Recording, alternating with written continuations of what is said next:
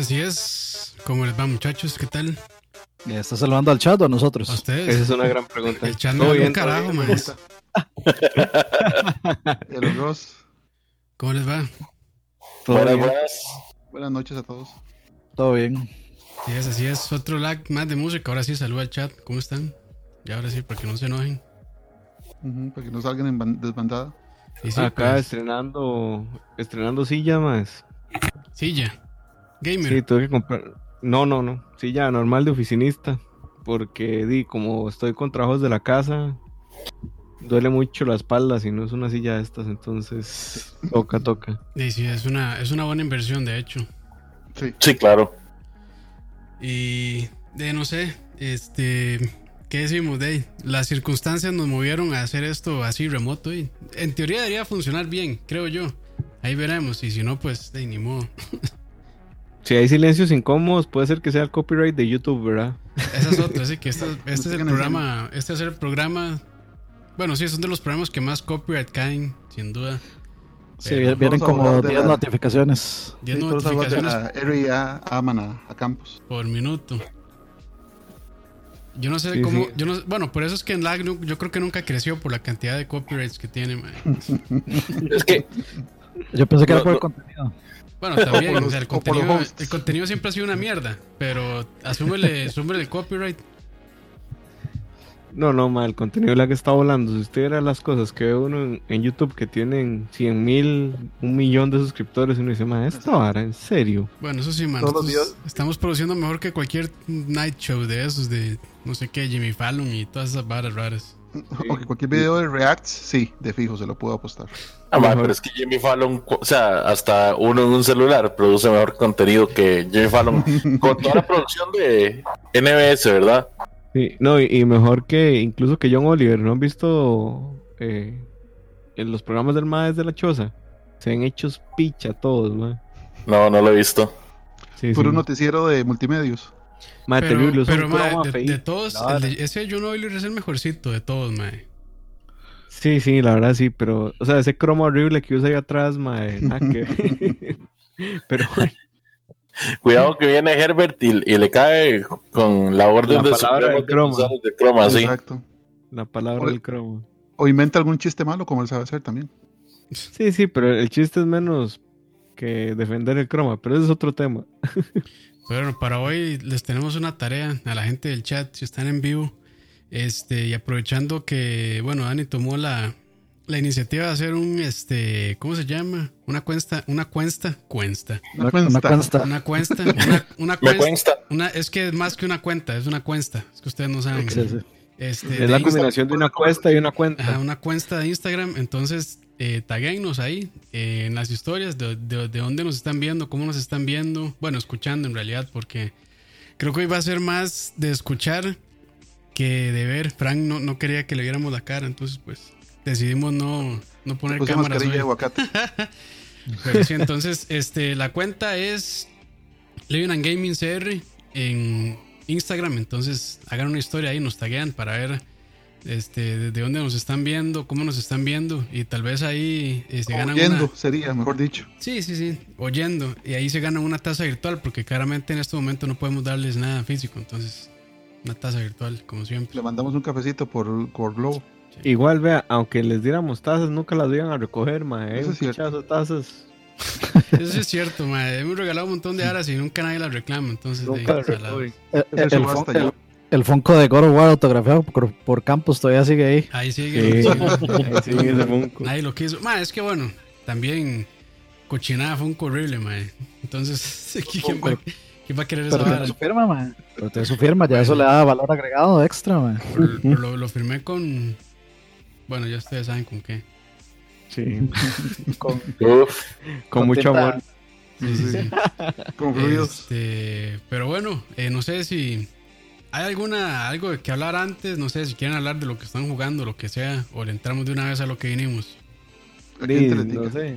Yo, para contarles, estoy pasando el Kingdom Hearts 1, el ¿En 1.5 qué? Final ¿En- Mix en Play 4. de 4. Mae, y ya llegué a una parte en donde uno cree que va a terminar y el hijo de puta juego nada más no se acaba. O sea, uno llega a una hora que se llama The End of the World. Y Ajá. Eh, Dani sabe lo que estoy hablando, mae, y uno le tiran como tres o cuatro jefes eh, que uno cree que son los finales y no, mae. O sea, yo ya no sé cuándo voy a terminar ese puto juego, se me ha hecho eterno. Sí, sí. Mae, y es que yo la vez pasada le decía a Dani que el juego no había envejecido muy bien, pero lo decía porque, mae, la cámara de ese juego es un dolor de huevos. Es muy complicada y tiene muchos errorcillos como de, de colisiones, entonces donde cae Sora, este, generalmente es un despiche. Entonces cuesta un poco el manejo del, del personaje, pero eh, es un buen juego, recomendado. Está ahorita hay una que es que trae todos, así, todos, todos, todos los Kingdom Hearts. Y está en, en PlayStation Store, está como en 40 dólares. Incluye 1, 2, 3 y todos los subnúmeros que hay, como el 352 entre 8 y el Ace of Memory. Y todas esas hecho- mierdas que hicieron, todo De hecho, esta colección se llama 40 All There Is. Ah, ok, ahí está. Y está en, en 40 dólares. Es demasiado contenido Yo- por 40 dólares. Yo me voy a esperar a que salga en PC y ya. Que nada raro, nada raro, nada raro. Va para Xbox. nada raro. Claro que va a salir para PC. Lo siguen Sí, dudando, sí. lo siguen dudando. No, no, para nada. Y más como se ve ese Kingdom Hearts 3, mae, que yo lo puse para, para verlo nada más y fue puño juego, se ve pero rajado. O sea, lo que le sigue bien se ve ese juego. Sí, sí, Dani. Bueno, de hecho, ese juego eh, fue de los favoritos de Dani el año pasado, del Sí. 2019. Sí, sí, sí, sí. Eh, sello de- Demasiado. A mí sí me gustó mucho. Sí, sí, sí. Pero bueno, yo no Pero estoy. es lo que estoy jugando. Yo ahorita, después de pasar este Doom Eternal, como que ya quedé agotado yo de los videojuegos. Tengo rato de no, de no jugar nada, la verdad. man. Me puse a leer, me puse a leer, man, me puse a leer ahí libros que tenía pendientes. Es que es que es que Doom es una vara, mae. Do- Doom es como lo cuando usted empieza a jugar y ya digamos como que arranca, eh, como que arranca la adrenalina, mae. Es como que usted se tomara Viagra con con éxtasis. Viagra con Red Bull. Y entonces, y, y entonces usted siente que está así como en una templazón durísima, Sí, sí, mae, sí, sí, y sí. no se le baja, y no se le baja, y no se le baja, y, se ac- y, se- y- y ya uno quita el juego, y usted sigue igual, como si se hubiera mandado 20 Viagras y quedara así todo templado como por tres semanas. Sí, así, es- así estoy yo, de hecho. Pero ya- a mí algo, a mí algo que me da miedo de Doom y es jugarlo y que esté tan bueno que después ningún juego me, me parezca lo suficientemente bueno. No, no, no, no. eso, el juego es demasiado bueno, pero es, es muy, muy su propio juego, digamos. Sí, a mí, de hecho, bueno, yo, yo no podría. Cuando yo recomiendo algún first person shooter, no me tomen en serio. Yo, la verdad, o sea, no soy nada fan de, esa, de ese género. Pero de lo poco que he jugado de first person shooters, creo que es de lo. Bueno, ahí es, yo creo que hay, hay una canción de, de, de Doom Eternal hoy, entonces mejor guardamos sus Sí, yo- comentarios para ahora más tarde, no quemarlos de una vez. Yo creo que sí es el mejor first person shooter que ha salido. Sí, de momento. Pero. Y hay que esperar solo Cyberpunk, que técnicamente contaría Ah, como sí, es first cierto, person sí, cierto. Sí. Eh, ¿Tendrá cambio de, de perspectiva ese Cyberpunk? No dijeron nada, ¿verdad? No, pero lo van a modear. De ¿Seguro? fijo, man. O sea. La, la visión de CD Projekt Red, según lo que ellos han dicho, es no, no estamos planeando hacer eh, hacer eh, third person. Se- La visión nuestra es un first person para la inmersión y toda esta cuestión.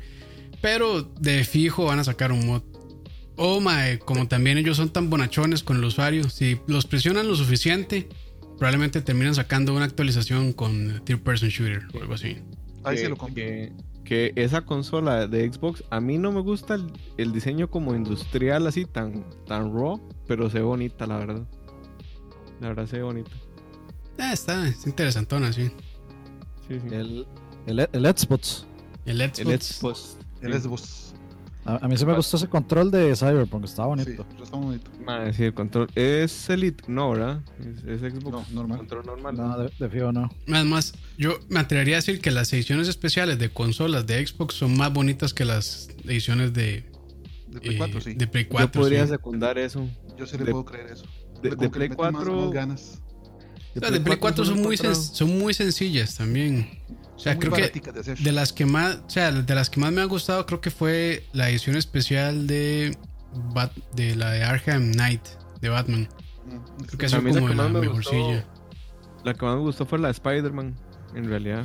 A esa de no esa no me acuerdo. fea, Era Yo les roja. voy a decir, les voy a decir cuál fue la mejor versión que ha salido de PlayStation. La El- Destiny. No, la La mejor versión fue Mm. la del, la del aniversario del PlayStation 1. Ah, sí. Ah, sí, Está claro. bonita, sí. Por Pero- mucho, esa ha sido la mejor versión. Sí, pero, o sea, es que, entonces- que creo que es muy. O sea, las, las ediciones de, de PlayStation 4 han sido muy sobrias. Eh, Xbox, como que le mete un poco más de diseño, siento yo. Sí. Y esa de Play, de Play 1, bueno, Play 4 con skin de Play 1, aquí hubieron dos nada más. Y una, una la distribuyó Vértigo. Y Ah, la sí. otra, si no me equivoco, la distribuyó Monje. Sí, eran, Eh, eran limitadas, ¿verdad? Ajá, y no, no la vendieron. De hecho, fue una rifa. Y, y la de Monje, me- sí, exactamente. Me imagino que fue inconseguible, más, si no por el precio, bueno, me imagino por los concursos. A mí me gustó la- el, el Xbox de Minecraft y el control. Ese está muy chido, muy, muy chido. Ah, el verde. Sí, Sí, que o sea, que es como pixelado. parece un. ¿Cómo se llama? Creeper es. Ajá, sí, un Sí. creeper. Sí. Pero bueno, igual siempre tendremos las calcomanías de Barcelona y de Real Madrid y esas cosas. De la Madre, no, Liga, de Saprissa. carritos, sí. Hay una edición de Trials of. Mana que está horrible, mae.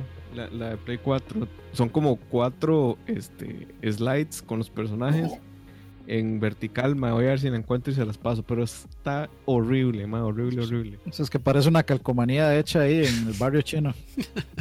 Sí, sí. Sí, sí, sí. Pero bueno, este. de, entrémosle a la primera canción entonces, de una. Sí. Démosle. Vamos. Hágalen. Hágalen.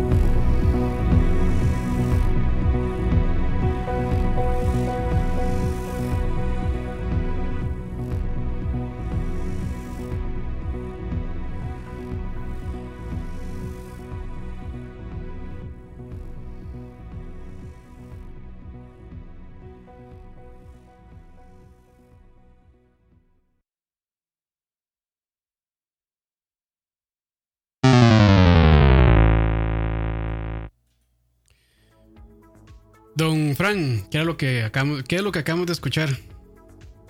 Bueno, es un remix de la pieza musical de la zona de Fendrana, Drifts de Metroid Prime. Para mí Metroid Prime es una, lo que yo llamaría una tormenta perfecta, es un grupo de desarrolladores que nunca había hecho un juego juntos, que le dan una de las mejores franquicias de Nintendo, así, a ojos cerrados, haga algo, hacen algo, Miyamoto llega a verlo y básicamente lo bota a la basura y digo, no, quiero que lo hagan en first person view. Y de un grupo de gente que nunca había hecho un juego bueno, sale uno de los mejores juegos de la década de los, de los 90. Aquí el experto en Metroid es Danny, y él puede hablar toneladas de Metroid Prime, pero para mí es el mejor juego de GameCube que existe. Yo, yo lo que lo único que voy a decir respecto a Metroid Prime es que para mí está al nivel del Half-Life en ser diferente o sea, para mí es el mejor shooter eh, de, la, de, todas las tres consolas. Indiscutiblemente. Es el mejor first person shooter de las tres consolas. Y yo sí lo pongo a nivel de Half-Life porque no hay un juego que se parezca a Metroid Prime en, en ninguna de las tres consolas y en PC tampoco. Entonces, para, para, mí sí, sí, o sea, tomar la, la fórmula de Metroidvania o de Super Metroid y, y, digamos, trasladarla a un first person shooter y que funcione todo, eh, o sea, fue una hazaña. Eh, por supuesto que hubieron un montón de detractores la primera vez que mostraron gameplay en E3. Hubo muchísima gente que no estaba feliz con que fuera first person. Sí, siempre eh, la resistencia al cambio. Sí, claro. Sí. Eh, mejor shooter que Halo, para mí sí. Pero mm, es, o sea, son muy diferentes. Son súper diferentes. O sea, realmente Metroid es un, es un first person adventure el shooter es obviamente un vehículo, pero realmente ahí usted no está en Metroid Prime, no cuenta qué buena puntería tenga usted. Eso no es importante. Tan es así que los controles están adaptados a que usted realmente no tenga que preocuparse por apuntar, pero sí por manejar el ambiente, manejar el, todo lo que es está alrededor suyo, que realmente el ambiente, todo el medio ambiente de, de Metroid Prime es otro enemigo de Samus es otro enemigo porque realmente uno no tiene tanto que fijarse en batallar contra enemigos disparándoles, pero sin poder navegar todo el ambiente, las, eh, las cimas, este, los pasadizos secretos, o sea, todo el planeta e, es, es, un enemigo más en Metroid y uno realmente siente la, el avance cuando uno va encontrando cosas y todo eso. y para mí ha sido el primer juego cuya música me demuestra lo que dice el concepto atmosférico. O sea, uno empieza a jugarlo y oye la música y te mete tanto, tanto, tanto en el juego que fácil, fácil uno pasa horas, horas y no se da cuenta porque la música te mantiene en ese planeta. O sea, sin necesidad de realidad virtual, para mí la música fue el primer, en los videojuegos, en los videojuegos, para mí fue el primer soundtrack que realmente lo situaba a uno en el ambiente de, ficticio del planeta donde estaba y era así como algo hecho a la medida. Para mí es perfecta en ese aspecto. Eh, o sea, perdón, eh, no, no, es que iba a decir ahí que mejor que Doom. No, no, estamos comparando en esa época. O sea, Doom es mucho más viejo y Doom tiene su lugar.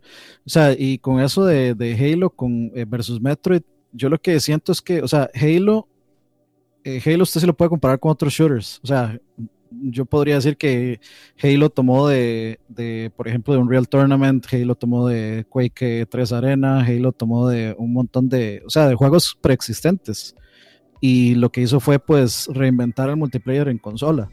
Pero un juego con Metroid Prime en realidad no hay otro. O sea, solo Metroid Prime es como Metroid Prime y es un juego de exploración, es un juego de investigación más que de combate, aunque sí hay un montón de combate, pero es muy como muy autocontenido y muy guiado por la historia. Es como es lo que llaman story driven más que de, estar combatiendo, hay que estar eh, eh, explorando, hay que devolverse, hay que abrir, o sea, es, básicamente el concepto de Super Metroid en primera persona. Y pues de, hasta de todos los eh, first person shooter que yo he jugado, ninguno había hecho eso, digamos. Ninguno había hecho eso de la forma en tan Metroid que se siente en Metroid Prime. Sí, y o sea, uno se pone a pensarlo y como que es difícil creer que una que un Metroidvania podría funcionar en, primera persona, pero, pero sí, de hecho ya hemos visto incursiones no tan cercanas, pero sí, digamos, diseños de niveles y de mapas, como por ejemplo God of War, claro, es un third-person shooter, pero como que se implementan un poco esta fórmula de, estos mapas en 3D más abiertos, este, con, con toda esta backtracking y navegación y cuestiones como que le tapan a uno el avance con este, con habilidades y demás. Pero igual creo que, digamos, el, quien, hizo eso y quien lo, todavía lo sigue haciendo mejor, me parece que es Metroid Prime. Y yo, o sea, escuchándolos a ustedes hablar de, de, lo bien que es, de lo bueno que son esos tres juegos, yo no he tenido chance de probarlo. Pero sí creo que de, de todos los juegos que debería remasterizar o rehacer Nintendo, deberían ser esos tres para Switch. Amén. a las puertas del 4 deberían, digamos. Sí. Ahí con, con, con Metroid Prime hay algo súper interesante que este retro, bueno, en, en su momento retro, eh, Red, perdón, creo que ellos, sí, no, fue retro, ¿verdad? Los primeros que Metroid Prime. Retro, retro, logró, o sea, Mark Pacini, que es el, el director del juego, eh, él como que logró entender eh, cómo o por qué Metroid era una, era una saga como tan importante para, no solo para Oriente, sino para Occidente. Vamos a ver, eh, las inspiraciones no son fortuitas, ¿verdad? O sea, el nombre del, del villano principal, bueno, Ridley, toda la inspiración que tienen en Alien y así, hacen que eh, Metroid no pueda o, no tenga sentido solo dentro del ámbito oriental, o sea, solo dentro del ámbito que Nintendo generalmente como suele desarrollar sus Nintendadas. Y Mark Pacini yo creo que lo que logra hacer muy bien es eh, rescatar la esencia de lo que hizo a, Super Metroid, eh, el juego que es, y pasarlo a 3D. No, no, o sea, lo que entendieron muy bien era que no tenía que ser un, FPS eh, completamente abusivo con el usuario y que fuera completamente este, frenético, ¿verdad? Y que a uno le salieran 200 mil eh, enemigos a cada rato, sino que estuviera más ligado al asunto de descubrir y explorar. Y para mí un elemento que logra eso en, Metroid Prime muy bien es toda la enciclopedia que tiene el juego de cuánta mierda se encuentre uno en todos los planetas que visita. O sea, el escáner en Metroid Prime pues puede parecer tedioso, pero es parte de la inmersión, de que vos llegas y escaneas una, una matita y te dice, esta mata desciende no sé qué hongo, y el hongo se transformó así, así, así, y entonces esta mata se llama así, y ten cuidado porque es venenosa. O este, este enemigo es una deformación del enemigo anterior porque se le metió un Metroid y bla, bla, bla, bla, bla. Yo recuerdo que una de las escenas que, que a mí más me impactó cuando jugué el, el Metroid Prime eh, fue cuando uno sale de la nave y está lloviendo y le caen gotitas al casco y uno las ve en el tele. Es una cosa impresionante. O sea, yo, yo, no, entendía cómo estaba pasando eso, ¿verdad? Y lo más curioso es que, bueno, este, este Mark Pacini ahorita está en, en, o hizo Record, el juego de, ah, de, Xbox. Ajá. Sí, el, creador de Mega Man. Ajá, de Inafone. Sí, no, no, eh, Record es el juego de... De Arma eh, sí, el, juego que era una como como una Samus, digamos, con un perrito robótico, no sé si lo recuerdan. Era más como una Spelunker que andaba buscando partes de robots y sí, sí. Era, era, como la raid de Star Wars buscando pedazos de. Ajá, exacto, exacto. Entonces. Eh, es igual, en igual en todo concepto hasta lo malo. Sí, sí. Igual, este, ahí Retro, al parecer, está trabajando el Metroid Prime 4 porque lo que está desarrollando Nintendo EAD, creo que eran los que estaban haciéndolo, eh, cuando lo llegaron a presentar y Retro llegó y dijo, di, yo trabajé un, demo, eh, aquí está para que lo vean, se dieron cuenta que nadie, o sea, no, no hay ni un solo estudio a lo interno de Nintendo que entendiera tan bien la franquicia como Retro. De hecho, lo que se dice es que el demo funcionaba tan bien que hizo ver todo el trabajo que tenían antes como, di, como basura. Entonces que dijeron, no más, la verdad es que ustedes son los que saben de esta vara y delen. Y por eso, bueno, el, retraso y el reboot y todo el asunto. Pero que di, a, los fans no nos deja de, de preocupar que no haya una sola noticia todavía. Metroid en general es una, es una franquicia muy más occidental no, tiene, no tiene como esa orientación japonesa y por eso también un poco fue como el desagrado con eh, Other M, porque se puso, o sea, intentó contar una historia así súper compleja y personal y con las típicas, con, los típicos tropes eh, de japonerías y todo eso. Samus Tetona hizo lo contrario. Vale. perdón, perdón por interrumpir con un chiste de tan mal gusto. Gracias, Herbert. Eh, sí, sí, pero digamos, o sea, eh, Other M lo hizo eh, Ninja, Ninja, Theory, ¿fue? No, sí, Ninja, Team, Ninja. Team Ninja, es. Sí, lo hizo Team Ninja y pues, o sea, se nota como, digamos, la el nivel de japonería en ese juego comparado a los otros, que es una historia muy minimalista, tal vez. Es como muy, muy directa al punto y es como muy occidental, de hecho, en ese sentido, como muy sci-fi occidental. Entonces, pues por supuesto que un equipo de, desarrolladores gringo iba a entender mejor, porque también un poco Metro Prime responde a, guindarse de la moda de hacer un first person shooter en esa época también, que pues... O sea, ya empezaba, ya empezaba a tener éxito el, formato y estaban buscando pues también de unirse, al, unirse a la moda de tener un first person shooter y Metroid Prime se prestaba para eso, obviamente. Y pues ellos entendieron bien eso y mantuvieron también la historia al, eh, al relativamente mínimo. La protagonista sigue siendo completamente silenciosa, todo se lee a través de texto, se investiga y, y, eso es todo. Eh, en cambio llegó Other M y le metió todo este montón en la historia, le puso voz a Samus, etcétera, etcétera. Que yo, yo no sé si ustedes recuerdan cuando presentaron Other M, el, el trailer, el que lo presentaron, más se veía espectacular. O sea, yo recuerdo estar viendo el, el trailer y decir, madre, necesito jugar esta hora. Lo jugué, no me pareció para nada lo malo que todos los haters dicen, pero el tema es que Metroid sí tiene, siempre se le mide con una barra diferente porque todos los juegos Bueno, no todos. Porque está Nintendo Federation no lo quiere, Force, mae. CRM. Es, es No, porque, porque- Nintendo no lo quiere, man, por eso es muy diferente. Sí, pero no lo quiere, curiosamente creo yo, porque hay un asunto de que los juegos son tan buenos generalmente y no venden nada, o sea, Ese venden es poquito, problema. que este, probablemente esté ahí eh, metido en, en los sacos de las cosas que no venden, como Star Fox, como Kid Icarus, como, di, no sé. Ice Climbers, todos esos juegos que uno tal vez le gustaría ver alguna reinvención, di, pues, eh, di, no, no venden lo que un Mario, lo que un Zelda, ¿verdad?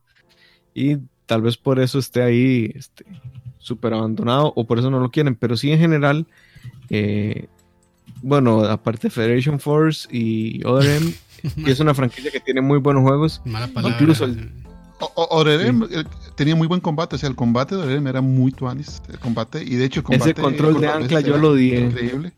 Pero ya el que es la, el, el tener que buscar cosas vía First Person View ujú, y la, y la historia de, de Samus RBD decía tonto, o sea, en serio, Ujú. uno veía eso y se le quería parar la peluca. A, a mí sí me gustó todo de Other M, ah, excepto la historia. O sea, sí, sí entiendo que la gente le disgustara, pero a mí sí me, a mí sí me gustó mucho Other M. No, mm, obviamente la historia se trae bajo el número, pero yo no siento tampoco que fuera Sí, la terrible. Eh, Es más, eh, el Samus Returns, el juego que todo mundo ama de 3DS, se robó Y literalmente. que nadie, el y que nadie jugó, mae. Sí, Sí. todo el mundo nadie lo compró. Oye, es un juegazo, mae. Es, una, Sí. es un juegazazazo, es pero una nadie joya. lo jugó. Para mí es, es se pelea con, con A Link Between Worlds en el mejor juego de 3DS, la verdad. Mm. Y, y, y para mí se robó, y para mí se robó, o sea, se plagió totalmente el gameplay de Other M. El gameplay side scrolling es, es completamente la animación y todo es completamente la animación de Other M, la, la que usa eh, Samus Returns. Eh, pero de ahí, eh, no, obviamente no le van a dar el, el- el crédito al, al juego que peor le fue, pero aún así, o sea, Metroid era una franquicia que no llevaba un solo mal juego. Y aún el juego más malo tampoco era tan peor hasta que salió Eso Federation. Sí, solo no estaba. ORM solo no estaba a nivel de, los de los O- demás. Sí, ahora Sí, tiene partiditas eh, gachas, pero realmente vale la pena jugarlo y terminarlo. Digamos, Sí. el jefe, el último jefe secreto es increíble. Sí, sí. Eh, y uno que es muy infravalorado, o no infravalorado, que mucha gente le pasó de largo y es un buen juego y no sé cómo estará para comprarse ahorita es el de el de DS. eh, Hunters, ese es un juegazazazo. Yo lo Y tengo ahí puesto, de hecho, en el 10 mío todavía. Sí, si, lo, si lo pueden conseguir, que creo que está caro, ya el DS está subiendo de precio. Este, Es que son todavía.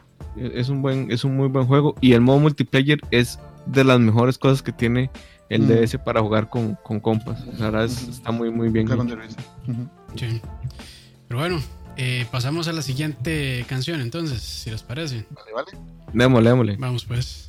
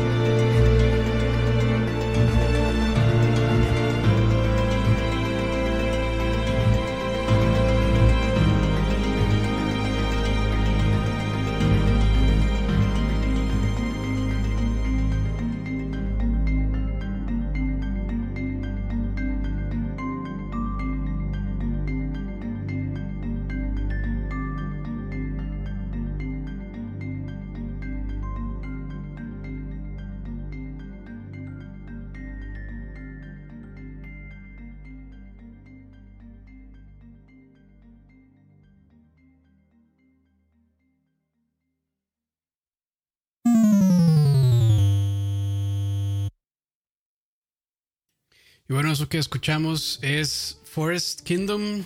Eh, la primera parte era una, eh, el arreglo de 8 bits cuando uno entra en este minijuego de hacking con... ¿Cómo era que se llamaba el, el- el personaje? Ya se me olvidó. Eh, Tubi. Tubi. ajá. No, era, era Tubi. Tubi es la madre, ¿no? No sé, es que yo no he jugado el juego. Ah, ok. Sí, Tubi es la madre, pero estaba el, el otro maecillo que era el que tenía el, el minijuego de hacking. Bueno, ahí seguro Saúl nos va a recordar cómo se llamaba el otro mae. A1, una cosa así no era. Creo que sí, mae. Pero no, bueno. no me acuerdo. Pero bueno, el mae ese, el huevón ese. Porque Eh, literal sí 9S, es ese, 9S, gracias, Saúl. Pero sí, de- del videojuego Nier Automata, eh, excelente juego. A mí la verdad es que me gustó mucho. Y en el momento que salió no le di la importancia que se merecía porque salió muy pegado de Breath of the Wild. Y este, le di prioridad a Breath of the Wild. Y como un año después fue que ya le entré con paciencia a Nier Automata. Y la verdad es que lo disfruté muchísimo. Probablemente al mismo nivel o más que Breath of the Wild. Este. Y aparte que, bueno, es un juego, es, una, es un esfuerzo compuesto de, de varias compañías y personas. Este, Square Enix publicando, Platinum Games, este, haciendo toda la parte del gameplay. Y Yokotaro en toda la parte de historia y así. Y El loco ese. el loco ese. Y, y lo logró. Porque me parece que muchas de las críticas de los juegos anteriores de Nier eh, es que el gameplay estaba medio, medio feo. Y era básicamente porque Yokotaro lo había diseñado. Y ese mae como que no es muy bueno con eso. Pero lo que es muy bueno Yokotaro es estas historias súper extrañas, locas, deprimentes, eh, cyberpunk, rarísimo. Entonces, y, y básicamente eso es lo que tiene Nier. Lo- logró hacer todo eso, a pesar de que en PC, por lo menos el desempeño fue bastante deplorable. Creo que lo lograron muy bien. Y para mí, sin duda, fue uno de los mejores juegos de, de ese año. que que fue? 2010 2018. 7. 17. 17, sí. Aquí tenemos las notas y no las leemos, qué mal. Bueno, eh, no las leí, qué, qué mal estoy. Pero bueno, es- es- esa canción, Forest Kingdom como tal, no sé por qué también me da un, un aire a, a Kenji Kawai, el compositor de la música de Ghost in the Shell, de la del anime de- del 90 y no sé cuánto. O sea, me da como... Medio esa- Akira también. Sí, medio Akira, o sea, como to- toda esa, digamos, época... Sí, toda esa época de, de- de anime de los 90 me, me da como un aire de así, esa canción en general, bueno, esa canción y muchas otras también del, del soundtrack de Nier Automata, que es muy bueno, muy recomendable. De hecho, hay como 8000 versiones, hay arreglos orquestrales, este, y además de que la música, interesantemente, de Nier tiene algo que es como, como por capas, empieza muy sencillo en ciertas partes y después le van agregando capa, le van agregando cuerda, le van agregando vientos, voces. Entonces, o sea, como que empieza muy, muy suave en ciertas partes y cuando ya uno llega como al éxtasis de esa parte o esa sección, como que ya le entra con todo. De hecho, ustedes buscan ahí en YouTube, está como el soft version y el no sé qué version y así son.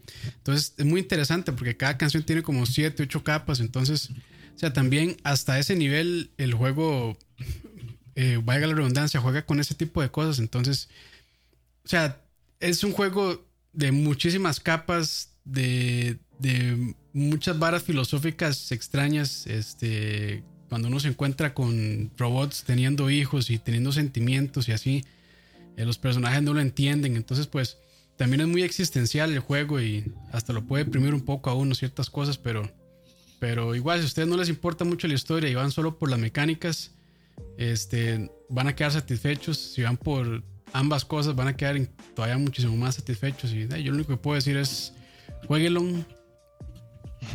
ya salió, salió una versión, creo que con todo el DLC. Entonces, de, yo creo que a, la- a ese es el que valdría la pena llegarle. Y hace poco- El, el de, el de Game Pass dice que es el, dicen que es el mejor. El de Xbox. Esa es la mejor versión. Ah, ok, ok. Y bueno, y, hace- sí, y- seguro corre demasiado bien en un, en un One X y Sí. a 4K Ujú. verse chivísimo. Sí, porque la versión de PC de hecho la dejaron abandonada. O sea, unos mods, la, unos mods la arreglaron y ya corre bien. Pero Square Enix y Platinum les valió un carajo y la dejaron ahí abandonada. No sé si esta versión nueva después ya la habrán arreglado, pero me imagino que no. Entonces, pues, de ahí, ahí está. Sí, igual eh, yo creo que lo que pasa con, con Nier es que tal vez Square Enix le dio a Platinum lo que muchas veces le falta, que es que le jalen un poquito la cuerda. Eh, porque las, las ideas que tiene Platinum generalmente son muy buenas y las ejecuta muy bien en términos de gameplay, en términos de, de mezclar cosas, en términos de- del manejo de cámara, en, en- en un montón de cosas, pero las historias sí generalmente se le quedan cortas a, a la- al, al estudio.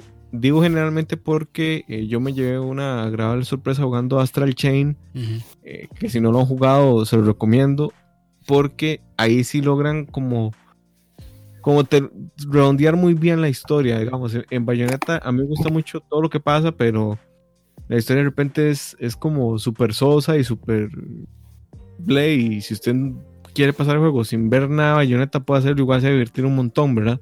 Y es parte de, de esta como escuela de, de camilla que tiene desde Devil May Cry. De hecho, hace poquito terminé otra vez el, el Devil May Cry 3, la versión de Play 4. Y desde ahí uno nota esos elementos que tiene este man en la jupa, que, que, que es una vara muy rara, o sea. Y Yokotaro también, pero Yokotaro, el raid de Yokotaro no es tanto como hacia lo quiche, sino más bien como hacia el cyberpunk, ¿verdad? Ve- Hacia el- pero Sí, el des- tribalismo ahí. Distropías, varas así. Vea si lo de si lo de Platinum Games es, eh, digamos, esa acción ridícula a veces que que Bayonetta tiene un modo para jugar con una mano, ¿verdad? Sí, sí, sí, en Wii U tiene un, un modo para jugar con una mano. Pero eso es para En Wii U, en Play. Eso es cuando, cuando se le ven los calzones a, a Bayonetta, para ya saben para qué, para atenderse uno mismo. Obvious. Sí, sí. Ah, bueno, Bueno, dice que tuve también. Tiene Sí, modo de que también. Bueno, de hecho, hay un logro. Es un logro, ¿no? Hay un logro, sí, que es verle los calzones a Tubi. Que de hecho, cierto, es más un loco sal- que si usted me dice a mí, Logro, papá, eh, Vaya logro. a mí me dice, este juego, eh, eh, ¿cómo se llama? ¿Cuál? El que acabamos de ver, Nier. eh, Nier, Nier. Automata. Yo siempre le tuve idea por esa misma vara, porque de, o sea, e- era como puro fanservice para, para enfermillos. Pero usted no jugó el demo. No, no, yo no jugué nada. En ese tiempo que iba a jugar, weón, salió Breath of the Wild y salió Horizon. Sí, pero ¿Quién iba a jugar? usted podía jugar el demo antes de que salieran esos dos juegos. Nah. Entonces, ya, ya recuerde que yo para ese punto estaba obstinado con Square Enix por Final Fantasy XV. Bueno, ahí. Mae, eso sí fue una patada en las bolas. Sí, Eso claro. patada. Entonces, de ahí, yo, yo vi ese juego y digo, yo no, hombre, ma, ese puta juego es puro fanservice, ma, es para, para eh, japoneses enfermazos wannabes. Para tacos orinados, sones. Es, Sí. mismo, sí. De- es que es lo que, Y- es lo que vende, realmente. Esa es la cara del juego. Y de hecho, Y por ahora cierto, de hecho, es- una oportunidad. de hecho, spoiler. cierto, Ah, no lo he jugado, entonces no voy a decir No. spoilers, pero no, no lo voy a decir. No, no. por cierto, un saludo a mi novia que está en el chat. Un saludo a la novia. Eso sí sonó a saludo de radio. Sí. Así es. No, es porque, sí, es, pero- es- es porque estamos hablando puras cosas de, este, de calzones. y no sé qué, Cochinas. y entonces- por eso, es por eso. No, es que me hizo una pregunta, me hizo una pregunta, ya se la respondí por, por WhatsApp, pero que si habían juegos que no tuve, que fueran solo instrumentales. Juegos, pues solo ya le instru- dije- juegos solo instrumentales. O sea, que solo. Sí, sí, o sea, con, con música solo instrumental o, o que Ah, no tuvieran voces. Y sí, ya, ya ahí le, Sí. le puse varios. Sí, sí. Eh, Es Pero, Zelda, por ejemplo. Zelda, por ejemplo, bueno, hasta el, No, hombre, está. hasta el Breath of the Wild. Sí, Breath, sí. Of the, Breath of the Wild es un ejemplo de todo instrumental y minimalista, digamos. Dicen, no, no, pero en general sin diálogos y así, es básicamente lo que decía. Sí, Ah, cualquier cosa. sí, como Ah. Journey. Jour- Journey. ojo, ojo el comentario. Eso es lo que pasa cuando tenés preju- prejuicios y juzgas las cosas por la portada. Eso es lo que pasa cuando tenés una empresa que vive haciendo porquerías y que después lo que entrega viene. No, no, pero, o sea, o sea, Leo. Pero Como o sea, Square no, no. Square Enix hace, o sea, Square Enix rara vez saca un juego malo. Sí, Mm, Y. Final, es 15, y Final 15 no es una porquería tampoco. No, O sea, o sea, lo que tiene es que es una práctica de abusar del, del usuario, pero de una manera impresionante, sacándole 200 DLC después. Y bueno, O sea, para- al principio que el juego no estaba terminado, pero había que sacarlo, ¿verdad? o sea, para- para- Perdón, es que no los escuché ante la bulla de todo el Final Fantasy XIV. No, pero Final Pero- Fantasy XIV es un buen juego sí, también. es bueno. Ahora Ah, está sí, bueno. buenísimo. No, el Reborn, ma, el Realm Reborn dicen que es muy bueno, que es uno de los Sí, mejores sea, MMOs. Re- Reborn dicen que es el mejor MMO en este momento, Sí, digamos. sí, sí. sí. Pero Mandre eso- dice pero- que Patapón, Patapón es un buen juego sin, un juegazo sin voces. Jueguenlo si no lo han, sin, jueguen long. Pero Patapón es un juego de ritmo, de hecho. es del ritmo, Sí, sí. es buenísimo. sí. Si Pero- conocieras a Yokotaro y su trabajo, sabrías la clase de juego que es. Es No, que es, que es la vara, que- es que Yokotaro lo que dice es, mami, me gustan las mujeres. Eso es lo que el mae dice. O sea, su, su, excusa para sacar a Tubi y a la otra personaje que era A2, creo que se llamaba. Es, sí, el- el- la justificación del mae es, me gustan las mujeres. Y ya. Igual son, son culturas distintas, mae, pero de funcionó al final. O sea, parte, No, no, no parte, parte de que Nier sea un éxito de ventas es porque tiene a, a- a esas waifus en la portada. Sí. digamos, no está mal, eso, eso no está mal. de ahí, si, si es la nota que a usted le gusta, es, es perfecto. No tienen, no lo hace un mejor o un mal juego. En este caso, el juego es muy bueno. Lo que pasa es que si lo primero que te vende a vos es un ¿cómo es que se llama este? Pansu Pansu Party, no sé qué, no sé cuánto, Otaku Fantasy, de ahí. a alguien como a mí se me quitan las ganas de jugarlo. Sí, no, pero yo, yo sí, o sea, sí, denle el chance. O sea, el juego, de hecho, es cero centrado en eso. O sea, sí, sí tiene sus easter eggs y sus varas tontas japonerías, pero básicamente, o sea, el juego no es eso solamente. O sea, eso, es, eso es como el 0.01% de lo que realmente es el juego. Y de ahí, como ya sabe, o sea, si, si conoce el trabajo de Yokotaro, tiene... Está cargado de innuendo ni nada de esas varas. Sí, no, no, bueno, sí, un poco, pero. Eh, igual, o sea, Sí. como, como juego Yokotaro tiene un montón de easter eggs, tiene como, tiene un final por cada letra del abecedario. Entonces, o sea, es, Wow. un, es un juego que, claro, solo cinco son, digamos, como finales reales, los demás son como finales tontos. Como que usted, Ajá. como que usted hizo algo, explotó y, y ahí es un final. O sea, es como, Ya, son como ya. finales meme, digamos. Ya, ya, ya. Sí, pero está bien, o sea, son Sí, cosas sí, sí, ahí. Son, son tonteras que al madre le cuadra hacer. Son, son, es, su sí, manera, es su manera de hacer videojuegos. Pero, o sea, Sí, realmente lo- para mí lo pesado ni siquiera es el gameplay, aunque el gameplay es increíblemente bueno, sino es la historia y toda la filosofía y, y, o sea, todo el existencialismo que Yokotaro metió en ese juego es increíble. Yo no he tenido el chance de jugar los Nier pasados, que estaba el Nier no sé qué, había como dos versiones, una versión americana y otra japonesa. Creo que van a sacar la versión japonesa ahora remasterizada. Entonces creo que es un, es un buen momento como para revisitar esos juegos. Entonces eh, también ahí lo tienen. No sé cómo se llamará. Creo que es el, es el Reincarnation, Dani, ¿o no? Eh, ¿Cuál? El que ¿Cuál, pasó cuál, en cuál? el chat. Ese que dice Near Reincarnation, ¿o no? Ah, sí, sí, es el Reincarnation, que es para móviles. Ah, ok, pues otra vara. Sí, es que hace poco también anunciaron que van a remasterizar el Near. ¿Cómo era que se llamaba? De- o sea, el, los, pri- el- son los primer, el primero y el primero como que está, está el Near expandieron. Replicant. Sí, está el Son dos Replicant. juegos. Es que son dos juegos muy similares, pero cambia un poco como el personaje principal. Uno es Gestalt. Replicant y lo, ajá, Replicant y Gestalt, Gestalt, dice ajá. Saúl. ajá, esos dos. Que no sé cuál es la versión japonesa, pero lo- la que van a remasterizar es la versión japonesa, que en teoría es como la mejorcilla. Ujú. Pero bueno, esto es. De hecho, ahorita pronto hay un stream de Yokotaro con, con el, creo que es el presidente de Square Enix, no recuerdo quién es, pero para hablar de, del, del- de los nuevos Nier que van a venir, que no son nuevos, los remakes de, de Replicant y de Gestalt, que Gestalt creo que es el que va para celulares, ¿verdad? No, el Reincarnation es el de celular. Reincarnation es de celulares, ok, sí. Eh, Gestalt y, y Y este Replicant son los que van para... Replicant van para Mm. consola. Ok. No, está bueno. Está bueno. Y, supuestamente también como que están trabajando en un, una continuación de Nier Automata. Sí, que sería tonto no hacerlo, digamos. Sí. Vendió que 3 milloncitos, sus 3 milloncitos, cosa Sí, así. no, sobrepasó las, digamos, las expectativas que tenía Square Enix de ventas, las sobrepasó. Porque de ahí, este de Yokotaro creo que nunca, por lo menos fue exitoso en ventas. O sea, sí sus juegos son de culto para cierta, cierto sector de, de los videojugadores, de los, de los jugadores. Pero, o sea, nunca De los vendieron- jugones, de tío. los jugones, pero nunca, nunca vendieron mucho. Entonces, pues, me imagino que de ahí ellos pusieron una meta bastante baja de ventas y pues pff, la superó con creces y de si no, si no aprovechan ese momento que tienen, de, pues, que qué tonto sería. Cinco, cinco melones, dice Saúl, Cinco que lleva. millones, pero sí. Sí, bastante. Y, Bastante y- y esa alianza comercial fue tan buena que, bueno, ahora les dieron eh, Babylon a, a Platinum, ¿verdad? O sea, les dieron una IP publicada por Square Enix. Y yo la verdad es sí lo estoy esperando bastante. Ma, a, mí, a mí me da miedo que, Pla- eh, que Platinum sí esté metido en tantas cosas. Ahorita están como trabajando en como en tres, cuatro juegos. Eso- esas cosas no le resultan bien. Sí. Así luego es que sacan este Tortuga Ninja y Korra y, todo Korra, este montón sí. de juegos. o cancelan juegos. Que a mí, que a mí Korra, a mí me gustó, pero sí debo decir que es un mal juego.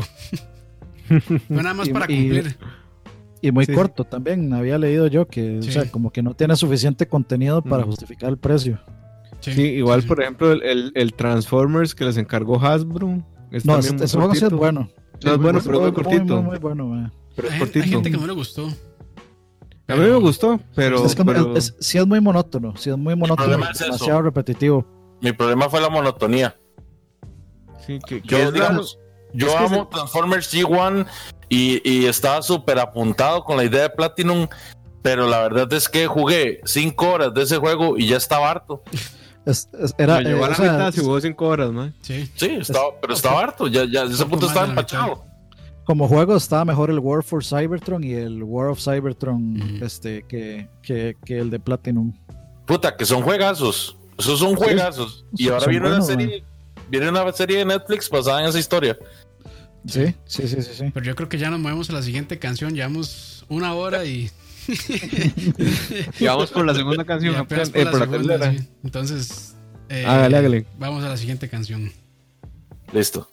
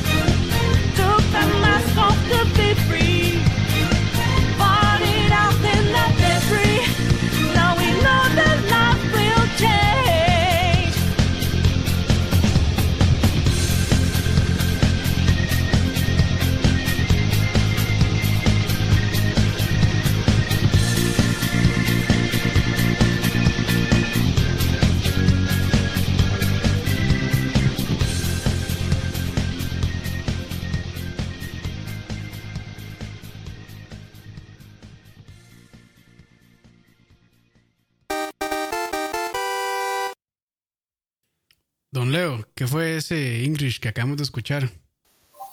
Ese English es Persona 5. Persona 5 es un juego, bueno, Agachate. no, no, no, Dani, no. Aquí no, madre, frente a los niños no. Aquí no. Por eso no pusimos Eh, cámaras hoy, por eso mismo. Exacto, por eso mismo. Es que lo que ustedes no saben es que Dani y yo estamos en dos computadoras diferentes, pero en el mismo cuarto. Bajo el mismo techo. Exacto.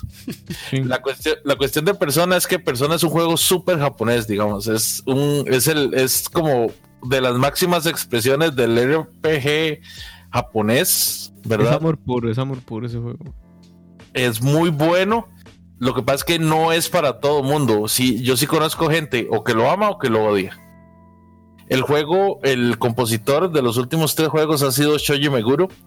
Eh, tiene muchos elementos de, de música hip hop, ¿verdad? Puro J-pop, más que todo, con ciertos elementos de rock que le meten.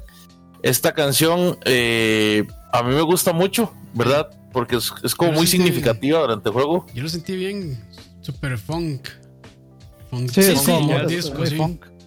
Funk disco, es esa.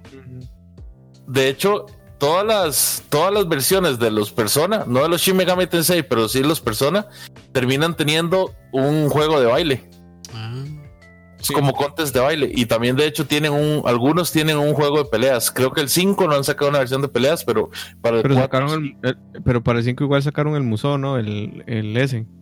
ah, el que va a salir para Switch. ¿verdad?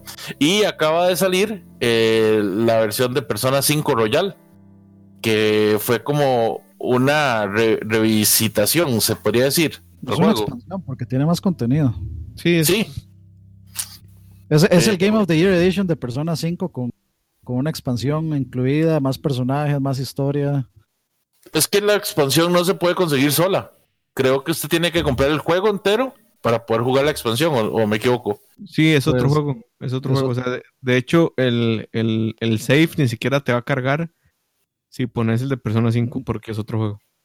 Pero el juego se incluye Persona 5 normal, digamos. Sí, es que hasta donde tengo entendido, Royal cambia desde el inicio. O sea, eh, es la misma estructura narrativa y, algún, y los mismos personajes, pero desde el principio no suceden las cosas como suceden en el Persona 5. Aquí, se, Entonces, aquí se, lo- se los voy a, se los voy a describir. Aquí dice, ¿qué hay nuevo en Persona 5 Royal? Que dice, nuevo contenido en Persona 5 Royal, personaje nuevo y party eh, member que se llama Kazumi, una escuela, eh, o sea, un, una- un semestre de escuela completamente nuevo, eh, o sea, añadieron, expandiendo la historia también con un nuevo palacio. Está el Thieves Den, que permite visitar un cuarto enorme lleno de eh, bonos desbloqueables de contenido que lo que trae es como in-game currency, eh, artwork, eh, character models, cutscenes y, y música. Eh, un montón de cutscenes animados nuevos, eh, una locación nueva llamada Kichiyoji, que es pues, otra área nueva para explorar. Kichiyoji tiene un club, bueno, un montón de cosas ahí dentro de Kichiyoji. Eh, dos nuevos confident, eh, Confidence y con sus propios perks. Eh, Ak- Akechi's Social Link Route dice que fue cambiado. Escenas adicionales de los confidentes, nuevos eventos, nuevas personas. New third form, eh, una tercera forma para cada party member de persona, o sea, de persona form, nuevos enemigos, nuevas armas, nuevas armaduras, nuevos accesorios, nuevos ítems y dos extra finales. Y gameplay, pues sí hay, o sea, sí, sí es bastante más contenido, digamos. O sea, es, es- yo voy a esperar a que salga en PC para jugarlo. que tam- El que el también. El que mae tam- muy necio. no, pero también va para PC. De hecho, ahí, ahí supuestamente como que filtraron ¿Ah, el serio? asunto. Yo Sí, no No, no, eso pero salió, fue, un error, ¿no? Al final. eso salió Sega a decir que no, pero hey, o sea, ¿cuántas veces han salido a decir que no y al final sí? hey, Sí, sí. Sí, no, sí. no sabemos. Ujú. Pero hey, por el momento es un no, fue un categórico no. Sí, sí. Sega dijo, no, no. Así como Horizon. Así Sí. como Horizon. No, pero Horizon nunca salió Sony a decir nada. Era más, más sospechoso, pero igual lo que tiene Persona 5 que lo hace como una cosa tan, tan especial, yo no es que no es solo como la mecánica de que cada botón es, es una acción que es muy parecida a, Valkyrie Profile, de hecho. Aunque Arcade Profile sí tiene como, o sea, sí no, no detiene el tiempo, sino que es activo. Pero yo creo que es también el asunto de cómo está también escrito todo y te logra involucrar tanto en, en que sos el Joker, digamos, que hace Cuidado con que... los spoilers, ¿ah? que yo no lo he jugado y lo tengo ahí Ojo, pendiente. No, no, no, no, pero lo, lo- lo que hace es que este micromanagement que es eh, de hacer la vida diaria de un estudiante de secundaria en Japón que, que tiene superpoderes, eh, lo hace como muy, como muy, este, como que uno puede hacer mucho clic con, con toda la historia, con todo lo que está pasando. Al final es un juego de, de adolescentes en el colegio y, y con superpoderes, eso es al final del día, pero Es que, que es, es es la que es un juego con dos aristas. Sí, con, con- con un montón, pero yo, digamos, eso es lo que yo creo que es como el, el, el caso de que hace que uno se linkee más como esa fascinación por, por como porque si estás haciendo algo con alguien no lo puedes hacer con otra persona y si vas a hacer una actividad no puedes hacer otra actividad entonces eso como que a uno lo- esa limitación del tiempo hace que uno como que uno valore las acciones que está cometiendo en cada segundo es una Sí. impresionante Yo siento que, digamos, el juego eh, eh, eh, tiene mucha japonería en el asunto de, digamos, de que en el momento que usted se lo describen es un RPG de un estudiante que, ¿verdad? Tiene dificultades en el colegio y el día a día y uno dice, madre, pero ¿qué es esto tan aburrido? O sea, pa- para vivir las vicisitudes de la vida diaria, mejor me quedo con mi vida diaria. Pero en realidad el juego pues tiene una trama muy interesante que, que sabe llevar muy bien este tipo de cosas, ¿verdad? Haciéndolo interesante para jugar, haciéndolo divertido a la hora de jugar. Y eh, le da mucha, mucha riqueza a la historia, como dice Moiso. La parte activa del juego, digamos, la parte de acción, es una parte muy dinámica, a pesar, para ser un RPG, siento que es muy, muy activa, donde tenés o puedes optar, ¿verdad? Por diferentes tipos de, de- por diferentes formas de jugarlo. Puede ser más directo, con un approach más, más directo a los enemigos, pero de ahí eso te va, te va a aumentar la dificultad del juego, o puedes jugar un poco más stealth, ¿verdad? Y poder lograr objetivos, dependiendo de, de cuál estilo de juego te, te parezca más cómodo, es que vas a, vas a cambiar en sí los resultados de las peleas y la historia en sí. Yo- yo A mí lo que me pasa, Dale. No, no, lo que voy a decir es que, es que, digamos, la razón por la que yo me compré Persona 5 y por la que me interesaba, bueno, aparte de que todo el mundo dijo que era buenísimo, es, lo, es porque en realidad yo lo que siento es que tiene demasiada más personalidad que el JRPG común y corriente. O sea, póngame al frente cualquier Dragon Quest o cualquier eh, mana de los nuevos y para mí se ven, eh, o sea, es lo mismo, es ya yo sé a lo que voy, ya yo sé los personajes y que sí, el héroe es un caballero, que es el hijo de tal, o es el eh, eh, hijo de un rey, o es un príncipe, o es, o sea, siempre los mismos tropes de siempre, eh, pero Persona tiene como algo un poco, o sea, tiene como, creo que es la música en realidad, y a mí, de, obviamente, como mi gusto por este tipo de música, así funky, soul, etcétera, eh, tal vez me dio por ahí, por eso siento que tiene más personalidad, pero sí se siente, o sea, sí se siente que es algo un poquito diferente al, a, lo de siempre de los JRPGs, entonces tal vez por eso a mí es que me interesa Persona 5 en particular. Sí, y también toda como la estética como que maneja el juego, todo el diseño de menús y demás es demasiado atrevida y es como como que no se no se guarda nada, nada más le tira uno toda la información en letras grandes y rojo con blanco y negro y es como una hora súper chillona. Pero tiene, no tiene sé- mucha personalidad el juego. Sí, no, no sé por qué funciona tan bien, la verdad. O sea, lo cierto es que si usted le presenta eso a un diseñador, probablemente esté rompiendo muchas de las leyes del diseño gráfico, pero no les importó y, y eso lo hizo funcionar muy bien. Probablemente no, probablemente más bien es una obra maestra del diseño gráfico. También puede ser. Pero bueno, si hay algo más que decir o si no, pasamos a la siguiente canción. Vámonos, yo creo. Vámonos, ok. Si, si no, no vamos a terminar. Sí, no, vayan, a vayan a buscar este comida mejor de una vez. Por cierto, que se hizo eh, Frank, ¿ma? Eh, Y aquí estoy, ¿no? Ahí está. Si no habla Yo- nada yo más, persona no es precisamente mi, mi cup of tea, entonces obviamente no voy a hablar nada. De hecho, este, una de las cosas que tenemos pendientes con Saúl es precisamente poder jugar persona, porque hasta ahora que tengo Play 4 tengo que entrarle. Pero probablemente me espera alguna X versión de Switch que eventualmente va a salir. Entonces, Yo no, yo no le voy a dar gusto a ningún otaku. Adiós. Vámonos.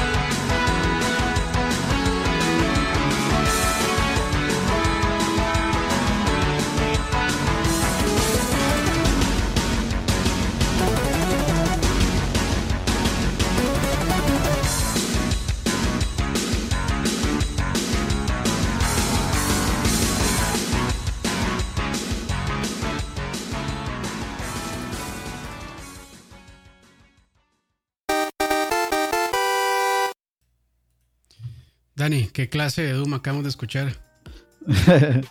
este, bueno, eso era, pues obviamente eh, se llama Grab Bag, Grab, Grab Bag o Grab Bag, Ujú. eh, tema original o el tema oficial de Duke, la representación en videojuego del patriarcado Nukem. Fuerte, fuerte, fuerte declaración. Fuerte, Y super accurate, digamos. acertada, totalmente acertada. Este, y pues sí, eh, por- salió en enero que- 29 de 1996. Que eh, Básicamente por por eso es que. Duke Nukem Forever falló, ¿no? Sí, porque estaba fuera, estaba fuera de su tiempo y de hecho Sí. de- eh, justamente de, de eso pensaba hablar. Bueno, eh, salió el enero 29 del 96, desarrollada por 3D Realms, publicada por Form Gem, eh, Gem. Y pues en los, no- eh, o sea, es un producto muy noventero, por supuesto, y en los noventas los desarrolladores de first person shooters, particularmente ID, eh, ID Soft y 3D Realms, pues estaban en una eh, fuerte competencia por ver quién, quién era más atrevido quién era más este, irreverente. Eh, Doom, por supuesto, con sus con su temática satánica y anti mamás, tías y iglesia. y Duke Nukem, pues con su extremo machismo, patriarcado, eh, misoginia absoluta. Y pues por supuesto, eh, o sea, la temática de Duke Nukem literal es que Duke Nukem está enojado con los aliens porque secuestraron a todas las mujeres y por eso el mae sale a matar absolutamente todos los aliens. De eso, de eso trata Duke Nukem y todo lo que hacen las mujeres en, e- en ese juego es para servir a Duke, nada más. Y pues eh, obviamente el juego eh, lo que trata es subir la barra tanto de gameplay como de diseño de niveles, de gráficos, etcétera, que ya había puesto Doom. Entonces, el siguiente nivel era Duke Nukem. Duke Nukem, pues obviamente fue, digamos, como el, el estándar gráfico de, de, aquella época en ese momento y el estándar de cómo se deben hacer diseños de niveles y el estándar de cómo se deben colocar enemigos y hacer puzzles y, y interactuar con el, con el medio ambiente del juego. Y sí, en eso incluye ofrecerle billetitos a las, a, a las mujeres que están bailando por ahí en los nightclubs. Este, sí, exactamente. Saludos a la novia y, de Moiso. Saludos, eh, que no, ya, ya, ya se fue, ya se fue. no que la avisara cuando poníamos mi canción. eso, lo, eso lo fan de Moiso. No, no, es que está haciendo tareas de la U, entonces de, toca. ¿Cómo? Sí, sí. en tiempos de coronavirus. Yo soy solo fan de Moiso. Sí, ma, uy, Leo, yo también soy fan tuyo. Madre, sí hubo virtual en tiempos de coronavirus, pero bueno, Dani, siga, que lo interrumpimos mucho. Perdón. No, tranquilo. No, no, y, y, digamos, el juego introdujo todo este montón de elementos interactivos como tomar agua para recuperar vida o orinar en los jalar la cadena, este, todo un montón de easter eggs, por ejemplo, encontrarse al cadáver del Doom Marine o encontrarse a Luke Skywalker o encontrarse a Lara Croft, eh, tenía un montón de easter eggs de, de cultura popular, entonces de, pues Duke Nukem fue por supuesto un, un hito de la época. Eh, y por supuesto el tema también trascendió al punto pues que tra trascendió el mundo de la música y Megadeth hizo un cover de la de, de Grabag, eh, que lo metió en una de sus compilaciones de, de éxitos como un side B y eh, aparece, buen cover por cierto. Pero pues sí, eso fuera, eso es eh, Grabag, el tema principal, digamos, de Duke Nukem 3D. Que Duke Nukem eh, sí es un clon de, de Doom. Mm, Es una evolución más que un clon. Es como lo, lo siguiente. Es como, digamos, uno, uno podría decir que, que uno no podría decir que sí, uno no podría decir, por ejemplo, que Quake es un clon de, de Doom tampoco, uh -huh. o, que, o que Quake es un clon de Duke Nukem. Eh, sí hubieron, de hecho, clon, muchos clones de Duke Nukem luego de que salió. O sea, Duke Nukem se convirtió en el nuevo Doom después de Doom. Entonces okay. se, se, convirtió en el estándar en ese momento justamente por, pues, por todo lo que le, le añadió. Ya no eran, o sea, ya uno podía apuntar hacia arriba y hacia abajo con el mouse. O sea, ya había un, no era tan tieso como Doom ya se podía apuntar este, la variedad de armas, etcétera. El diseño de niveles era mucho más amplio. Un montón de cosas se, se agregaron a la fórmula de los first person shooters.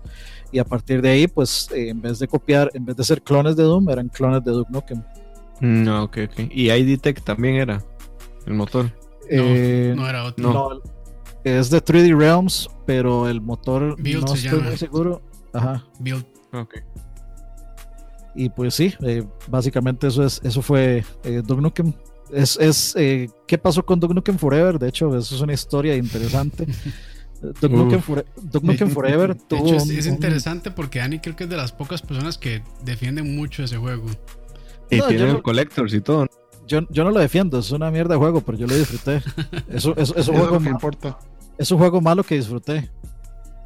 Por alguna razón, no, yo creo que es tal vez eh, los nostalgia goggles y el amor por el personaje que me hizo disfrutarlo es obviamente muy anticuado, pero no sé, la estupidez del personaje me, me- me hace demasiada gracia. Por ejemplo, yo, o sea, yo me acuerdo la primera vez que jugué Duke Nukem 3D y ver los finales, por ejemplo, donde el mae le arranca la cabeza al, al boss final y se siente y se pone a cagar dentro del, dentro del hueco que le hizo de la cabeza.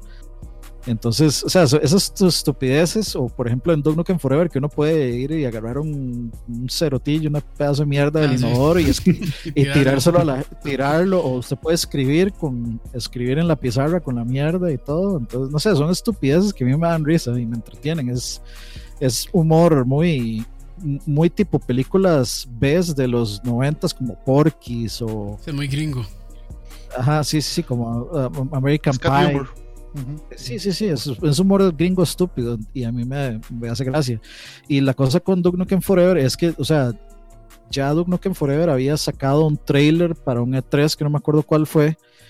eh, y después de eso desapareció y mucho de, mucho de las ideas que quedaron flotando ahí de, de Duke Nukem Forever se reimplementaron, o sea, del Duke Nukem Forever pasado se reimplementaron en el siguiente y simplemente pues gráficamente este y en gameplay el juego no se tradujo, o sea, no, no, no, no se actualizó lo suficientemente bien como para que fuera un juego decente siquiera. O sea, no, no, no sé, no hubo una suficiente evolución a lo que existía actualmente como para eso, pero, pero sí tenía un montón de chistes. Por ejemplo, ah, eh, un camión se parquea al frente y entonces llegan y le dicen a Duke que, que ahí hay armaduras y está la armadura de Master Chief. Y le dicen, no, no, no, solo los pussies usan armadura y no sé qué. Entonces, eh, a mí esas cosas me dan risa. A mí me dan risa. Y es- entonces, eh, yo disfruté el- la medida de lo posible el juego. No me arrepiento de tenerlo. Creo que es un bonito souvenir. Es, es un bonito. eh, Es como tener el bebé de Death Stranding. Es por morbo. parte de la historia de los videojuegos. El colector más barato de la historia, ¿ah? Bueno, a mí eso no, no, eso no me costó a mí porque yo lo, compré recién salido. Ah, usted lo compró de salida. Ah, ok. Sí. Pero ahí tengo, digamos, el, ahí tengo el cómic y Papu. tengo todas esas varas todavía. Tengo el, el, el billetillo todavía. Ahí, ahí está todo. Ahí tengo la estatua de Duke, por ahí el busto. Ahí está, ahí arriba, la parte de Sonic. Y mae, eh, no, no, no sé qué, qué combinación son. O sea, es una combinación que puede ser muy mala en muchos contextos. Tener ese gusto y algo de Sonic, dependiendo del Sonic que sea. Es el, el Collectors del Sonic Mania, que es el Genesis. Con el Ah, ese sí vale. Ese es cool, sí. Sí, sí. Bueno. Pero eso es, eso es lo que tengo que aportar yo de, de. Duke Nukem. Continuamos. Vámonos. Vámonos.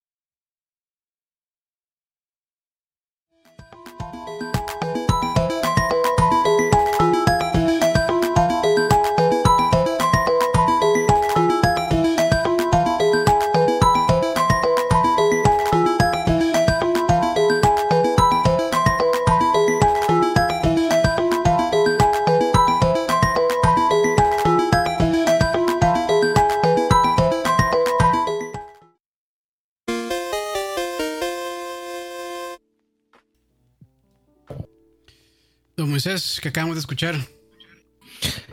Acabamos de escuchar The Day the World Revive Crossroad. Es una es una serie de arreglos que sacó Square Enix el año pasado de Chrono Trigger. Eh, son dos discos, uno con Chrono Trigger y otro con Chrono Cross.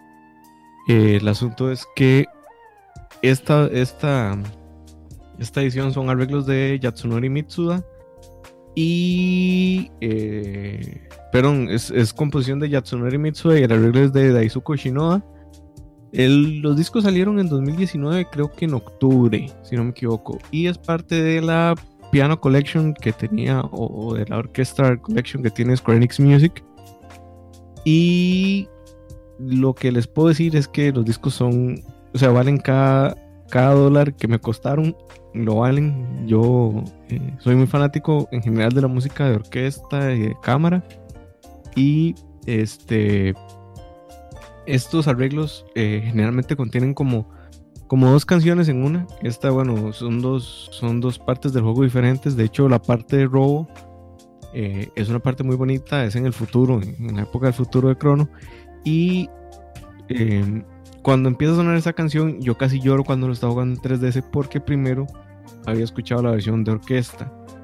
Después, eh, cuando suena en el, en el, 3DS, que fue donde lo jugué, eh, es magnífico como eh, la música complementa completamente la imagen que te está pasando y como Robo llega a ser, ya lo he dicho en otras ocasiones, mi personaje favorito de, de Chrono Trigger.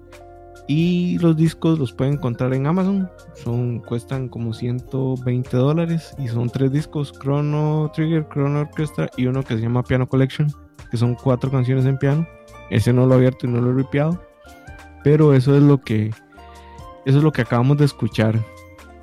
No sé si, si quieren aportar algo. Yo estoy encantado con, con, todos los arreglos que tiene.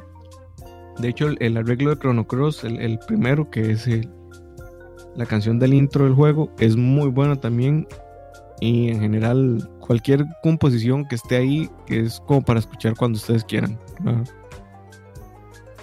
Yo me dormí escuchando eso, pero está bonito. no, no, mentira. Está muy bueno este arreglos. Y yo intenté comprar esa, esa misma edición, pero que va, no da al bolsillo, solo para niños ricos.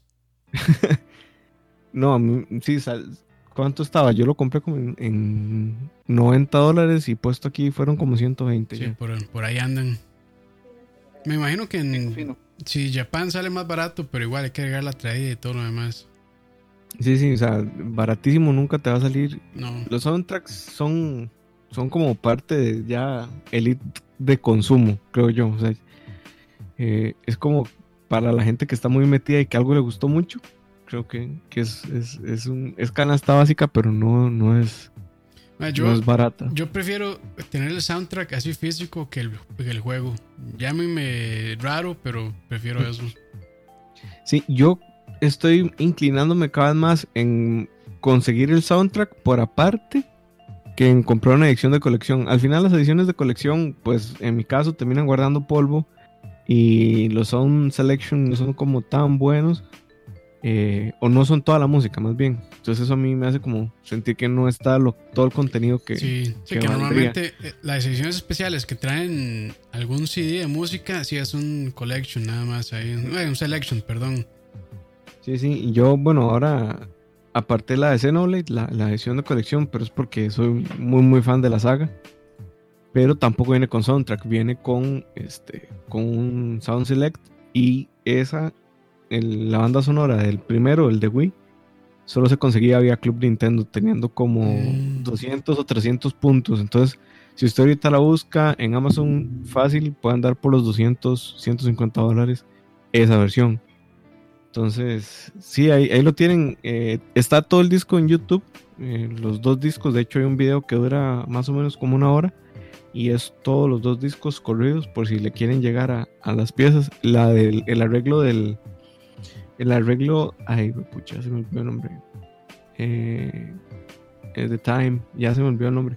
Pero hay otro arreglo que me gusta muchísimo también y que pueden, que pueden conseguir por ahí en, en- en YouTube. Todo eso es- está en YouTube. Y no sé si está en Spotify, que ya Square Enix Music también está en Spotify. Probablemente Y salga. Square. Sí, Es- Sí, y Square Enix, sí, no- yo supongo que no salió porque como el disco salió hasta el año pasado, muy muy tarde, y todavía quieren como darle un, un chancecito Chance, a que sí. se terminen de vender todas las, las cosas que tenían que vender. Pero sí, eh, recomendadísimo ese, esos discos y el juego ni para qué, ¿verdad? Sí, no, el juego está de más recomendarlo, yo creo. Sí. Por ahí se manda que lo va a tener que jugar, sí, ma, va a tener que jugarlo, porque eso, la verdad es, es una pieza muy importante. Recomendaríamos jugar la versión de DS porque no tiene tiempo de carga y tiene todo el contenido de la versión de Play. Así que. Sí, Frank, veas que no te estabas escuchando, sí, como que no- entraste de repente. Sorry, sí, que la versión de DS es la que tiene que jugar porque es la que trae todo el contenido, incluyendo las cinemas de la versión de Play 1. Y Ujú. Nokia no tiene tiempo de carga. Y es la que está más cara, creo.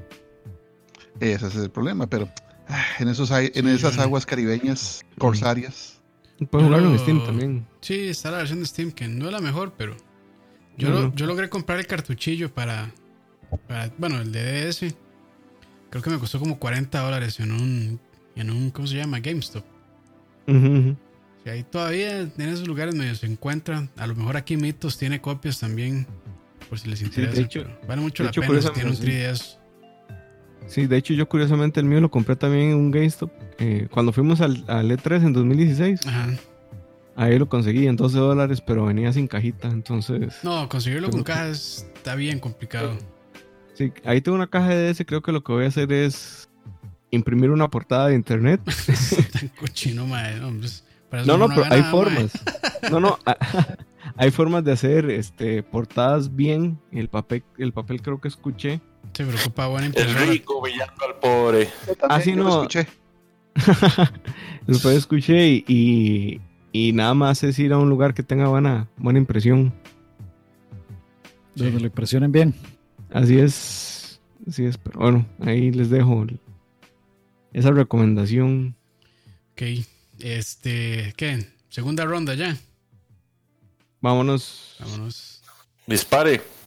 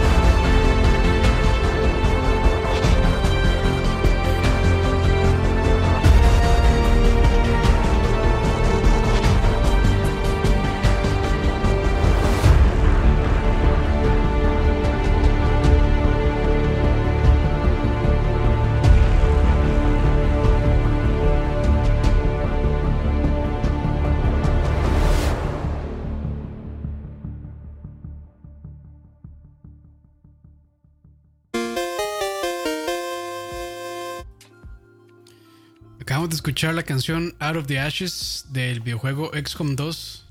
De hecho, la música de XCOM 2 no es nada del otro mundo, es como música ahí medio industrial, ambiental, pero el juego para mí es la gran cosa. Y por eso quería hablar de justamente el juego. ¿Decir algo, ahí? No, no, no. Ah, ok, no, no. Y yo es que, bueno, ahora con todo esto de la cuarentena y demás, eh, yo había pasado XCOM 2 en el momento que salió, en el 2016. Para ver, 2016. Lo pasé. Y bueno, creo que ese mismo año o después lanzaron la expansión que se llama War of the Chosen. Yo no había tenido chance de jugarla. Pero eh, ahí está hablando con Andrés, con el cachorro, sobre este juego. Y bueno, me, recordé que no había pasado la expansión, entonces de lo compré y le di el chance. Y la verdad es que quedé muy satisfecho. Le suben el nivel de dificultad, pero a mil. Y, hacen algo muy interesante que es meter un tercer turno. Normalmente XCOM siempre ha sido humanos contra alienígenas, pero en este juego eh, meten a unos personajes nuevos que se llaman los Chosen, que igual son alienígenas, pero este ultra poderosísimos y cuando llegan este, a la partida llegan así como random, nada más llegan y se meten.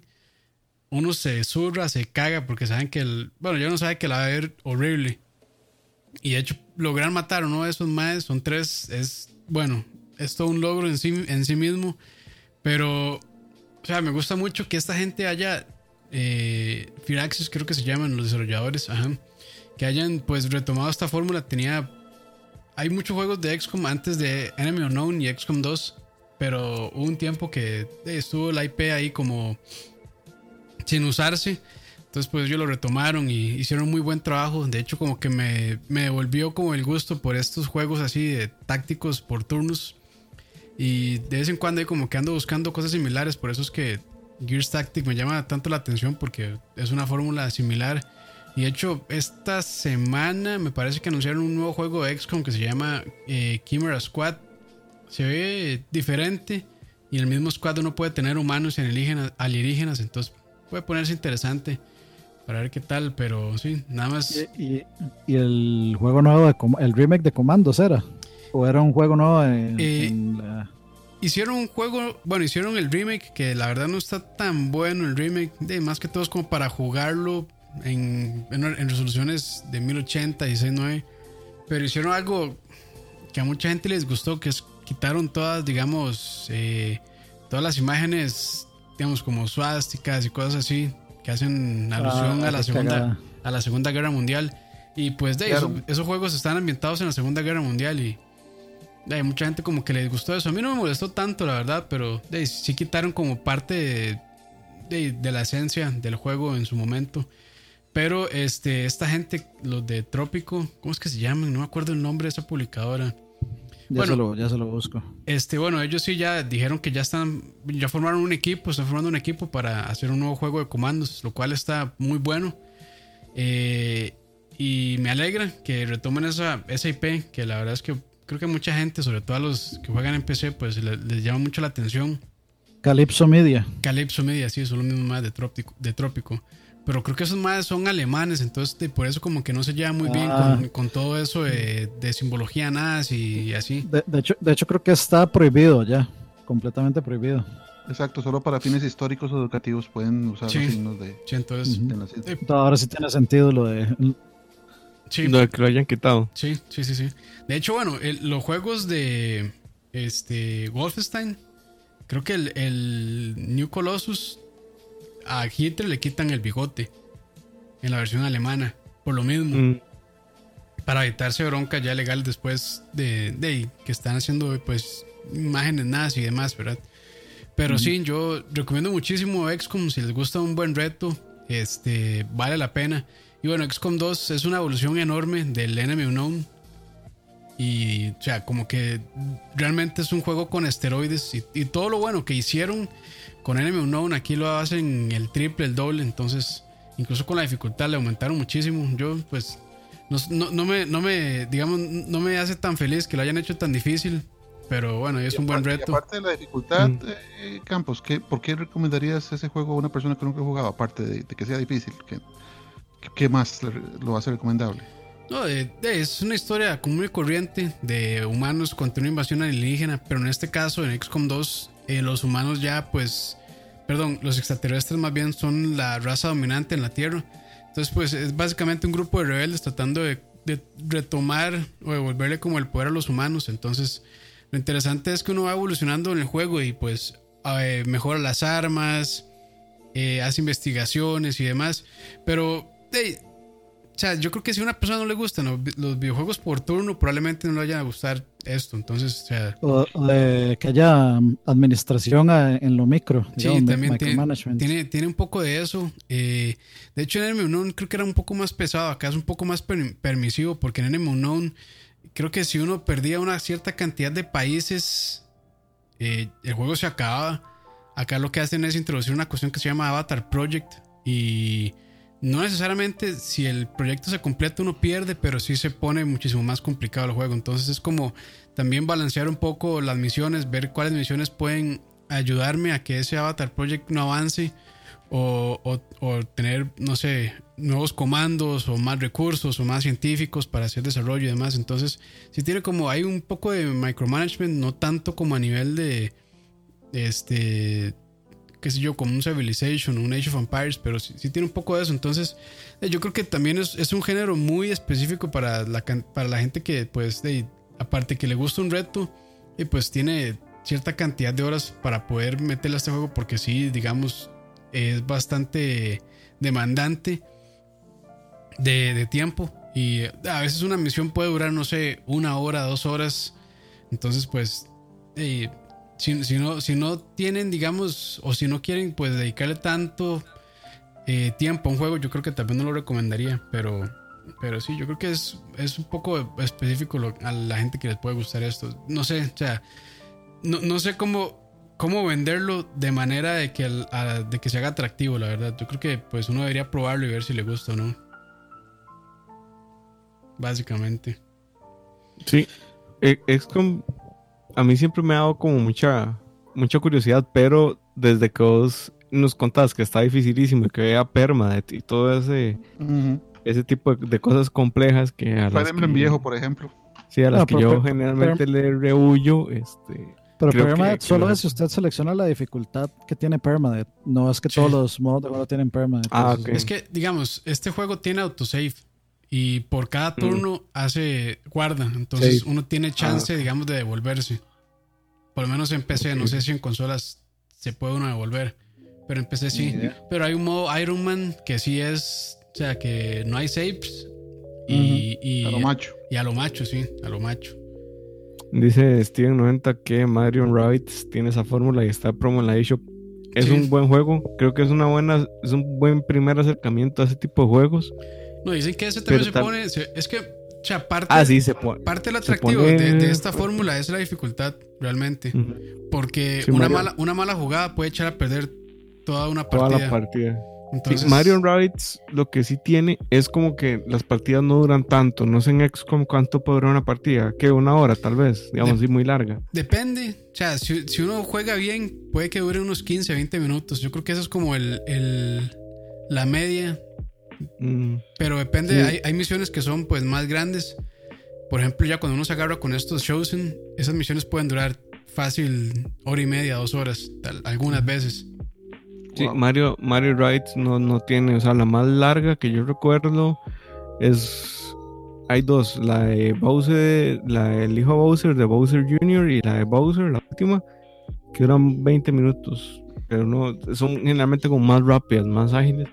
Y se entiende porque es para otro público, es para, para un público más, más infantil, creo yo. Pero sí es un, un juego dificilillo, se pone, se pone interesante. Pero XCOM no me imagino qué tan difícil podrá ser.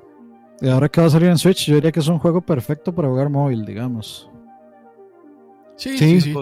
Si soporta, digamos, si soporta la parte de saves, yo creo que sí. Porque si no soporta los saves manuales por turno, digamos que sí, uno no se podría, uno no podría levantarse hasta terminar. Bueno, lo bueno del Switch es que uno puede poner un standby y después Sí. continuarlo. Entonces por ahí no hay tanta bronca. Sí, yo creo que en Switch podría jugarse bastante bien. Sí, ahí también recomiendan Super Road Wars, que creo que Frank si lo juega. Sí, lo que pasa es que Super Road Wars eh, en, en dificultad no son tan elevados. Hay mucho, mu- mucho, mucha flexibilidad, muchas cosas. Este, cada uno, o sea, hay muchos poderes, muchos soporte. En, en Super Wars yo diría que es más la experiencia y, el- y los personajes que uno usa, ¿verdad? Que son los crossovers de personajes de nivel famosos, más que la dificultad y las mecánicas, que es porque a, a nivel de, de mecánicas de juego, Super Wars es bastante sencillo, es bastante sencillón. Pero todo lo demás, este, la música, los personajes de anime, el, el hecho de cruzar historias tan disímiles, de series tan diferentísimas, de décadas tan diferentes y que todo termine teniendo una puta lógica, esa es la parte increíble de Super Wars. Lo que Sí, me es, más el fanservice que la dificultad de gameplay. Exacto. Sin embargo, las historias son muy cuidadas. Se, se cuidan mucho en, en que los personajes reflejen de dónde vienen y al final todo tiene una cohesión muy interesante. O sea, para mí el, el que se sienta hacer esa, esa mezcolanza y esa unión de historias o sea, es un genio porque realmente al final todo tiene lógica a pesar de todo lo disímiles que son entre sí. Pero bueno, ahí Sí, lo tienen. es- XCOM 2, si les interesa. No sé en cuánto estará en, en Steam, pero creo que está barato y ya pronto va a salir en Switch, ¿cierto? ¿Cierto? Sí, Sí. supuestamente este año. Ok, Tino, buenísimo. Entonces, vamos a la siguiente canción, a ver qué sigue. Ya, Vámonos.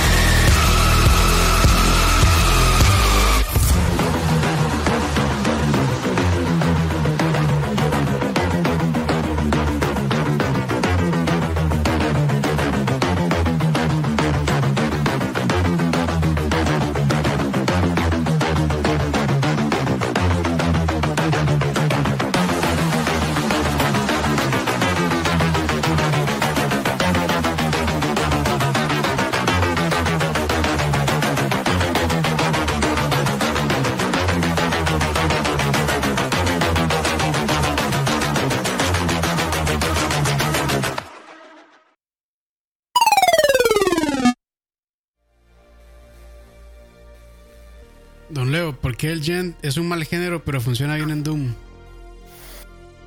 Ok. Repítame la pregunta porque no entendí la primera parte.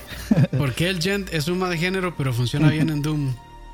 El Gent, no, no sé, no sé a qué te referís, madre, la verdad. Bueno, dale. El O sea, yo, yo le puedo decir a usted que en Doom todo funciona. Absolutamente todo. El juego, como ya ustedes dijeron ahora, eh, ¿verdad? comenzando, el juego es básicamente la misma reacción que tienen los adictos a la heroína, nada más que en gaming. El juego es súper intenso, hashtag Pero- todos somos Maradona. exacto, pero para bien. Ya- ya lo pasó, Leo. Eh, ¿Ah? Ya lo pasó.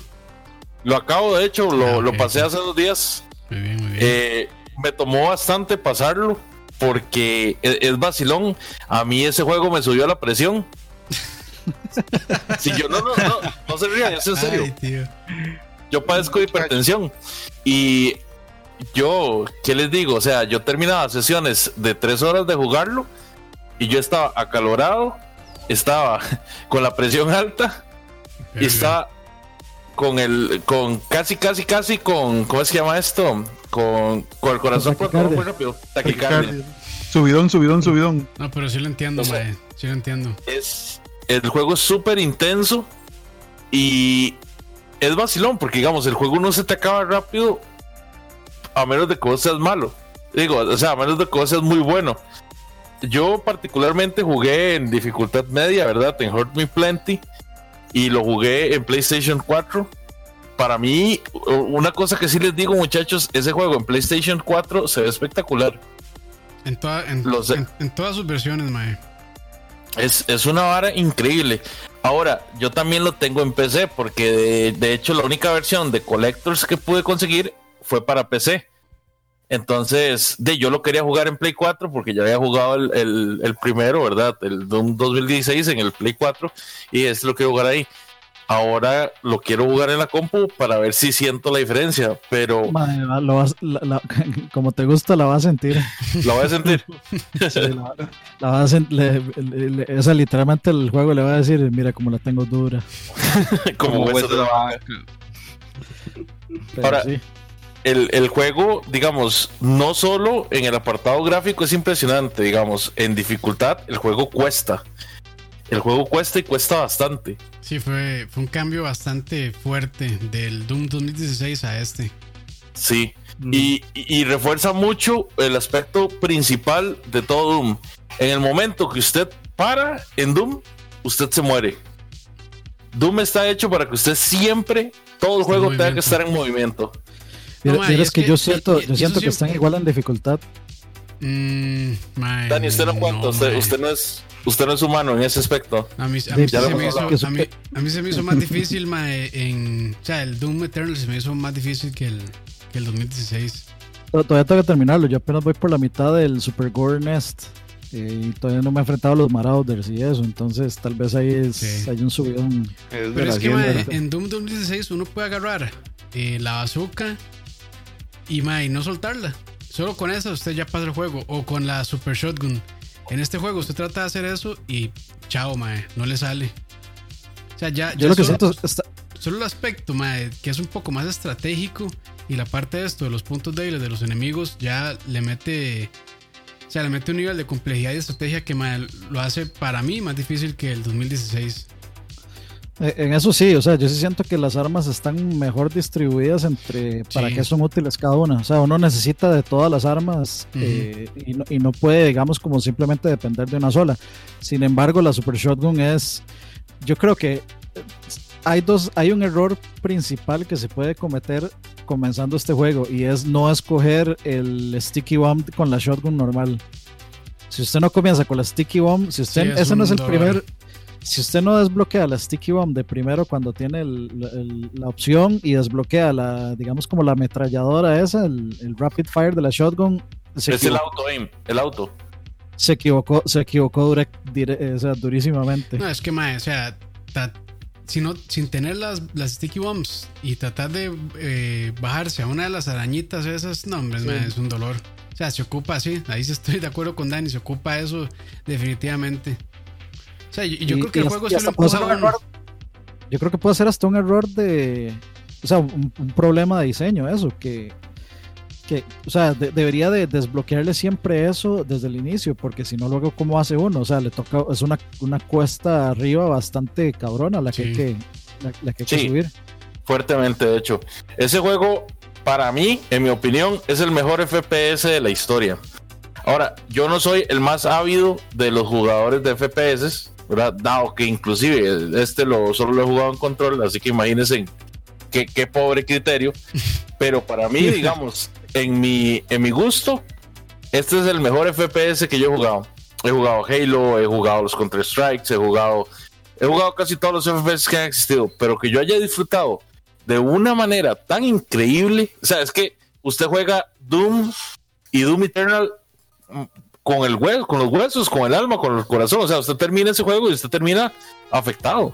Es un, es un fucking milestone de la, Sí. de, de la industria de los videojuegos, por mucho. Yo voy a decir algo controversial. Estoy completamente de acuerdo de que probablemente sea el mejor FPS y se me hace incluso un mejor producto que el Doom 2016. Pero yo personalmente prefiero jugar Doom 2016 a Doom Eternal. Lo disfruto más. O sea, a, mí, yo a todavía mí- no- a mí la parte estratégica, ma, no me quebró el juego, pero y me parece muy tuani. O sea, y este juego es un, es, es- es un juego que da y da.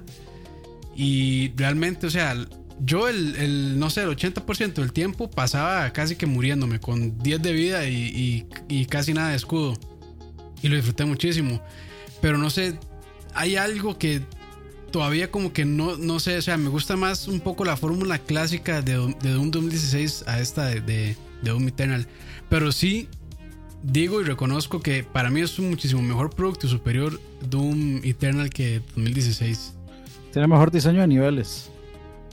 Sí, sí, eso Y sí. a mí sí me, y eso que dijeron ahí, a mí me recuerda también la exploración de Metroid Prime, justamente por el diseño de niveles, donde están las cosas escondidas y que hay que tener ciertas habilidades para llegar y que eh, uno puede devolverse a buscar las cosas y salirse, eh, etcétera, etcétera. Entonces, ese tipo de cosas que hicieron de Metroid Prime, justo todo lo que dije al principio, lo tiene Doom Eternal. Y no, no, o sea, no me arriesgaría a decir que es el mejor, pero no, ten- no se me ocurre el- ahorita, digamos, un juego, tal vez solo Half-Life. Half-Life 2 es el único que, pod- que podría tener un caso serio y fuerte con, eh, versus, eh, versus Doom Eternal. Yo creo que, de hecho, o sea, para mí todos los aspectos de Doom Eternal son muy fuertes, sobresalientes, excepto la historia. La historia está bien, pero para mí es el aspecto más débil. Se me hizo así como, eh, medio Para genérica. mí A, a mí es que sí me gusta porque es estúpidamente metal, entonces pues, por eso es que me, por eso es que me gusta, o sea, me gusta que el mae simplemente sea como es, no sé, como un- una especie de héroe legendario intergaláctico infernal, etcétera, no sé, a, mí le que, vale. que, que se- que- que sea tan básica y que el mae, o sea, yo me enfoco en que el mae es la repiche y ya. Sí, no, la actitud del MAE es como que todo le vale, pero en realidad no todo le vale. O sea, al MAE de hecho le importa todo. Porque su motivación básicamente es este de que la humanidad esté bien, básicamente. Aquí, ahí dice Alejandro Arruda que Crisis. A mí, sinceramente, Ah, Crisis me parece un juego sobrevalorado. Sí, sí, sí, sí. Me parece un juego que tech lo, demo. Es un tech demo, es un juego correcto. que lo sobrevaloran porque su aspecto técnico es impresionante y eso es, es posiblemente es el juego más técnicamente impresionante de, de todos los FPS. Pero el resto es. Pero ahora va a correr en Switch. sí, Sí, ma. el- Pues, A comprando el Switch en 140p. una computadora de hace ¿qué? 15 años. A 144 para correr. Va a ser como ver a Roa transmitiendo desde la casa, mae. A Con 56.6 kbps. algo así. ¿Ustedes qué piensan de Doom 2016 y de Doom Eternal como, no sé si poder decirles remakes, pero como, como tributos? Es- es un reboot. Es un reboot. Sí, sí.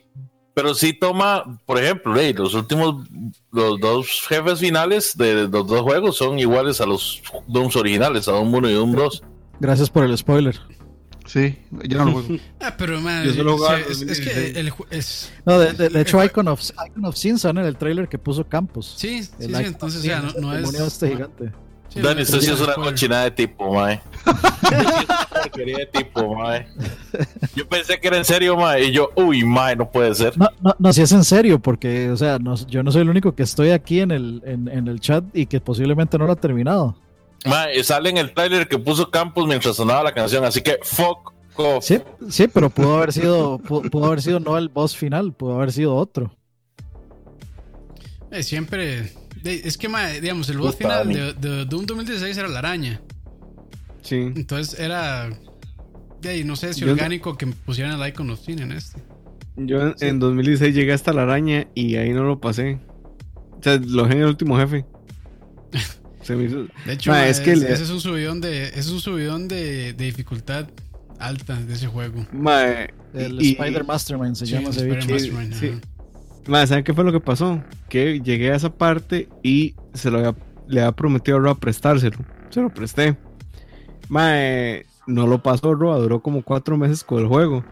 Mae, esos Roa- cuatro meses. Roa no juega más, entiendan, Roa, No. entiendan, Roa no juega, ma. Entiéndalo, entiéndalo. Entiéndalo. Es un, Entiéndalo. colec- es un coleccionista nada más. No, pero lo peor es que en esos cuatro meses yo decía, bueno, cuando Roa me lo vuelva lo paso. Cuando Roa me lo vuelva lo paso. De mae, hubo una mega actualización y el juego Ah, pues, sí. quedó pesando como 120 gigas y me quedé sin espacio. El multiplayer era. Ajá, entonces tuve que borrar de, el archivo, mae, y todo lo que había.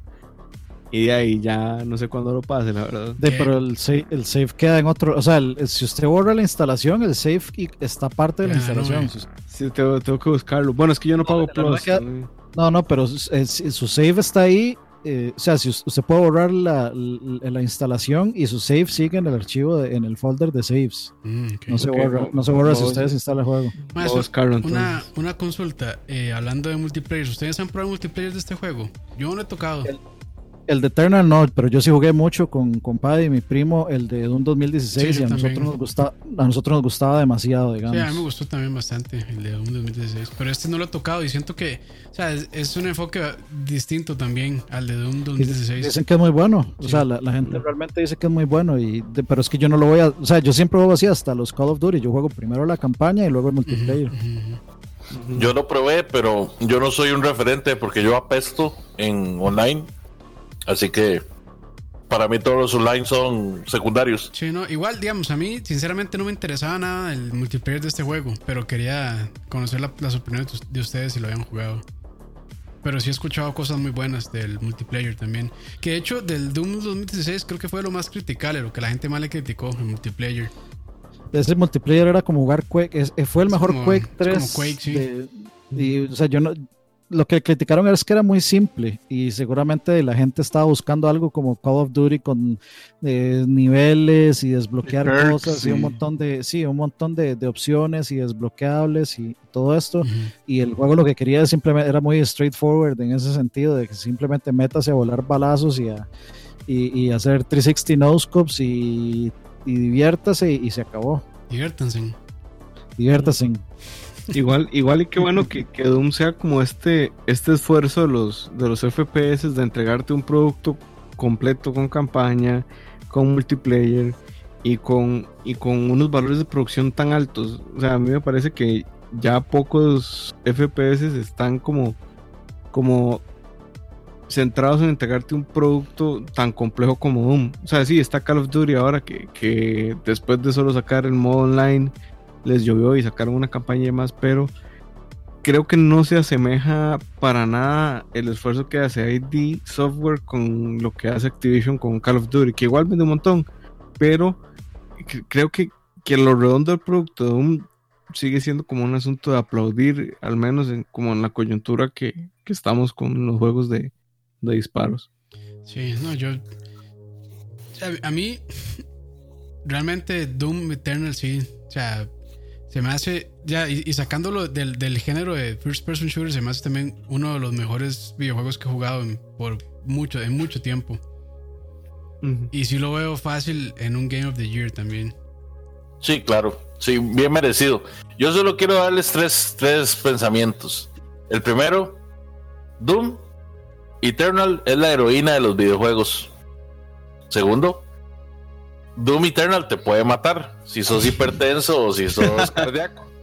No, Y el tercero- No, no le salió el chiste, Leo. No, no, no, no es chiste, estoy hablando en serio. De Ah, verdad bueno. me subía la presión. Pensé que era chiste. No, no, no, pensé que iba a tener un chiste, pero dele, dele. No, es en serio, madre, de verdad se me subía la presión. Y tercero, el, el- la persona, digamos, el desarrollador que metió elementos de parkour en Doom Eternal tiene un lugar especial en el infierno. Ma, pero está bien, está tuanis, mae. Mae, si te matan por si, si- si te, mor- si te morís como 50 veces en esos elementos, llega un punto en el que dejas de estar Tonis. Mae, Leo, pero no está tan difícil, mae. Mae, Yo soy malo, Campos, yo No, soy ma- malo. Mae, no, pero el, mae, o sea, el platforming de este juego está muy básico, Leo. Todo con Dani. Pero bueno, eso lo iba a decir. Que Lag puede morirse. Central Gaming puede morirse. BSP se murió. The Couch puede morir. pero Doom is Eternal. Qué chiste más malo y qué quemado está ya. Pero bueno, vamos a la siguiente canción. Vámonos. Vámonos. A darle átomos.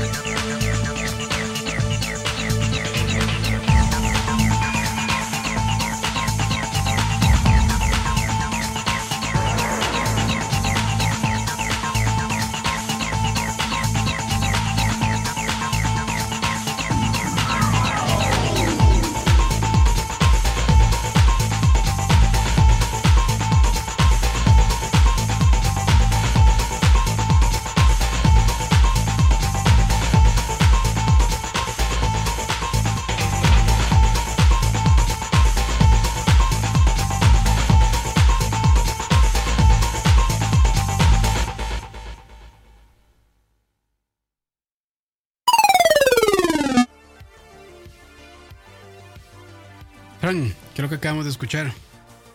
Acabo de escuchar Landmass del Sonido Futuro de Londres. Esto era para Wipeout XL. Eh, ahora que estábamos en estos días con tanto rumor de que si un juego First Party de Sony va para otras plataformas y todo eso, pues eso no ha sido nada raro para Sony desde el inicio. Eh, Signosis fue el primer First Party de Sony. Cuando Sony decidió ir con el desarrollo adelante, con el desarrollo del PlayStation, ellos pues como empresa de, de discos y empresa de hardware tenían cero freaking idea de cómo hacer eh, middleware, de cómo hacer herramientas de desarrollo para su consola. Entonces ellos este, básicamente absorbieron a Signosis, que era un desarrollador de, de juegos europeo, eh, británico, de más que todo esos juegos de Sega Genesis y juegos de computadoras como la Amiga y como la Atari ST. Y parte del trato de, de, de Signosis para hacer First Party de Sony, para hacer un equipo interno de Sony, es que los dejaran sacar juegos a ellos cuando quisieran. Entonces, juegos como Wipeout, juegos como Destruction Derby, son juegos hechos por Signosis y son juegos que también salieron en Nintendo 64, juegos que también salieron en Sega Saturno, porque Sony les da, le da la libertad a Signosis de sacar esos juegos dos o tres años después en otras plataformas. La música de, de Wipeout es muy particular porque la estética de Wipeout es, es muy futurista. Si ustedes vieron bien el estilo de logos y todo eso, es, refleja mucho una idea parecida a Blade Runner, en una utopía donde Japón es la potencia mundial e- económica, por eso todo se ve muy, muy japonesado en el, en el trailer, igual como que como en Blade Runner. Y curiosamente este juego es cero japonés, este juego es británico y la gente que hizo el diseño de las naves, de los logos, de los equipos ficticios de cada, de cada equipo de, de- carreras en, en Wipeout se llama The Designer Republic, es un, es un estudio de publicidad futuri- eh, muy futurista en su tiempo, ya desapareció, que hacía eso, reflejaba en sus logos y en todo su diseño un futuro utópico en donde Japón hubiera sido la pot- potencia mundial. Entonces, es, em, como juego, me parece muy bueno, como, eh, como un punto de diseño, como ejemplo de diseño, es muy especial, muy particular, porque es, muy utópico, es muy futurista utópico, y como juego es excelente, es un excelente juego de carros. Y toda la música es este reflejo de la escena de los clubes de Europa, más que todo de música techno música dance. Yo no soy muy ducho ni muy experto en música, pero la música de estos juegos siempre ha estado muy, muy presente por ese tipo de, de visión. Que pues, en el futuro posiblemente vamos a estar todos bailando música techno, según ese futuro utópico, ¿verdad? Que, que se ve en los juegos de, de Wipeout. Ya, yo creo que ya. no sé si alguien más tiene algo que decir. No, de- digo todo lo que tenía que decir, todo lo que tenía que decirse. Yo, yo estaba jugando Wipeout. Bueno, yo comencé a jugarlo porque en realidad nunca los jugué. Los probé, pero nunca los jugué, digamos, en realidad como en serio cuando salieron. Eh, porque, se, o sea, mm, se me hacían como muy difíciles. Pero ahí uno les va agarrando el, toquecillo. eh, pero lo estuve jugando ahora que lo dieron para PlayStation Plus, el que trae los tres juegos y pues son bastante, bastante divertidos, bastante entretenidos. El soundtrack es bastante, bastante intenso. Y me, to- me falta todavía probar el, el modo VR para vomitarme, porque seguro va a ser una ras vomitada, porque ese juego es, es demasiado rápido, es de demasiada velocidad. Y la, la sensación de, o sea, la sensación de velocidad es mucho, entonces yo siento que me voy a vomitar de fijo. Y así, así que espero en un stream, Dani vomitándose con jugando Wipeout en VR. Qué Sí, el bueno, control es muy distinto, el control es súper Yo distinto. lo a vería, jugar yo lo como... Y si no se rancha, mae, le, le, le pongo un thumbs down. Sí, pero todavía. Madre, si Dani no se ranchó tratando de pasar este el Rey León, yo creo que todo lo soporta. Sí, sí. Sí, pero, o sea- se me va pasando el Rey León. si les está haciendo falta F-Zero, eh, les recomiendo comprarse esa compilación de, de Wipeout que trae los tres juegos. Son, son buenos juegos para, digamos, para jugar eh, split screen y son buenos juegos entretenidos como para jugar uno solo también. Tiene, tiene bastante variedad, no es solo competir en carreras, sino que hay unos que son de destrucción de, de las otras naves, es bastante estratégica la, la destrucción de las otras naves. Entonces es, es, es entretenido y está, está variadito. Ahí tiene la recomendación. Entonces, eh, pasamos a la siguiente canción. Ramanat. Vámonos.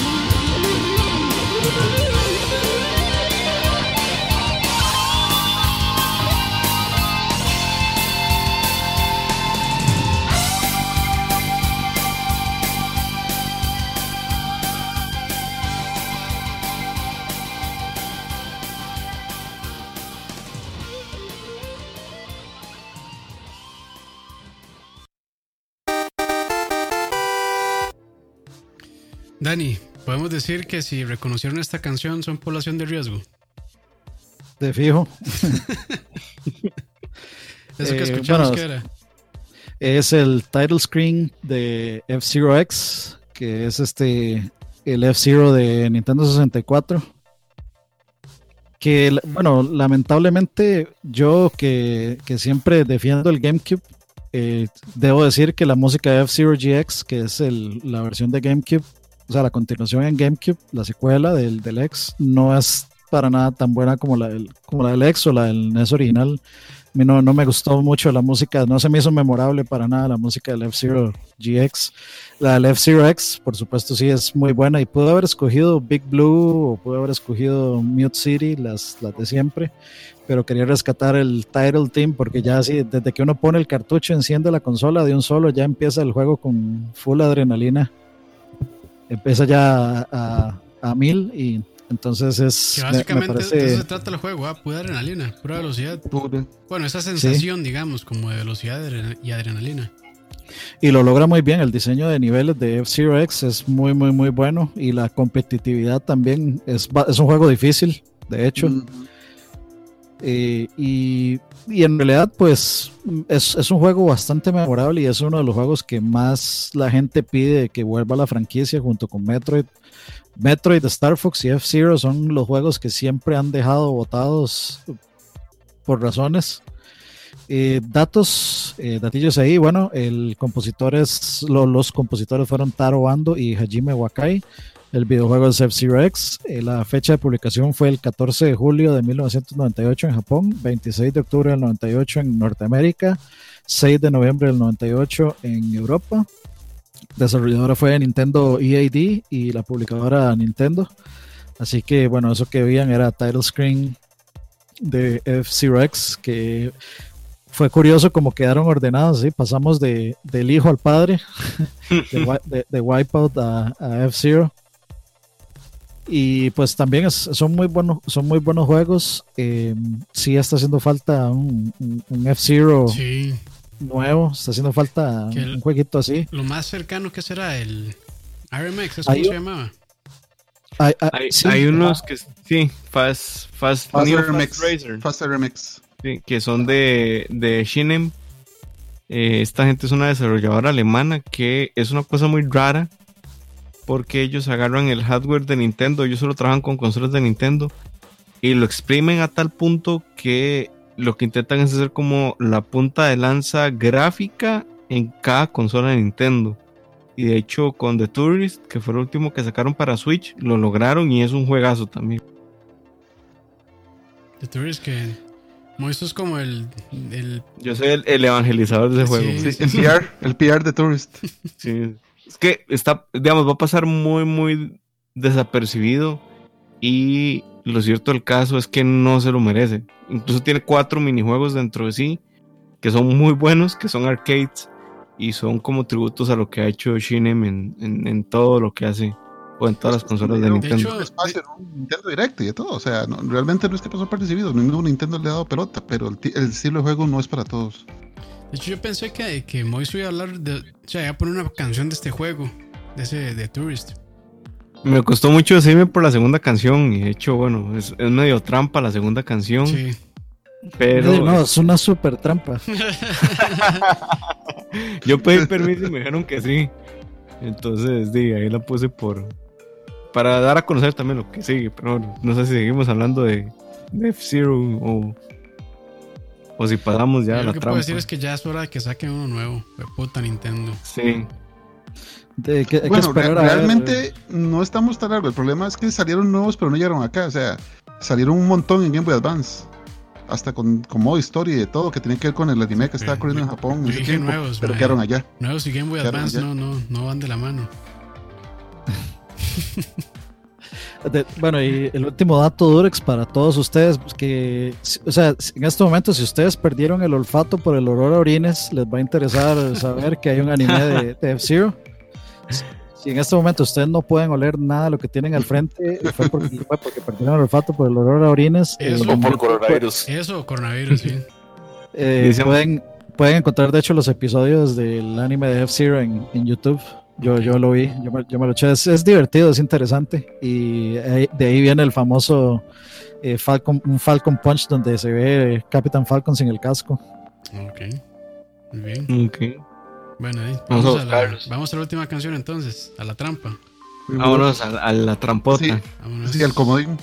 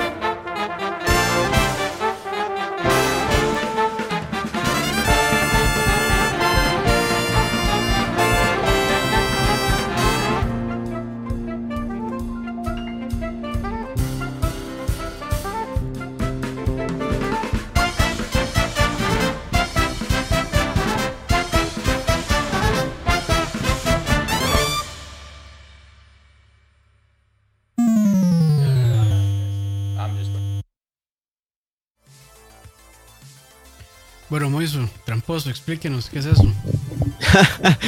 Ese es un proyecto de un filipino estadounidense que se llama Carlos EIN. Ahí lo pudieron ver.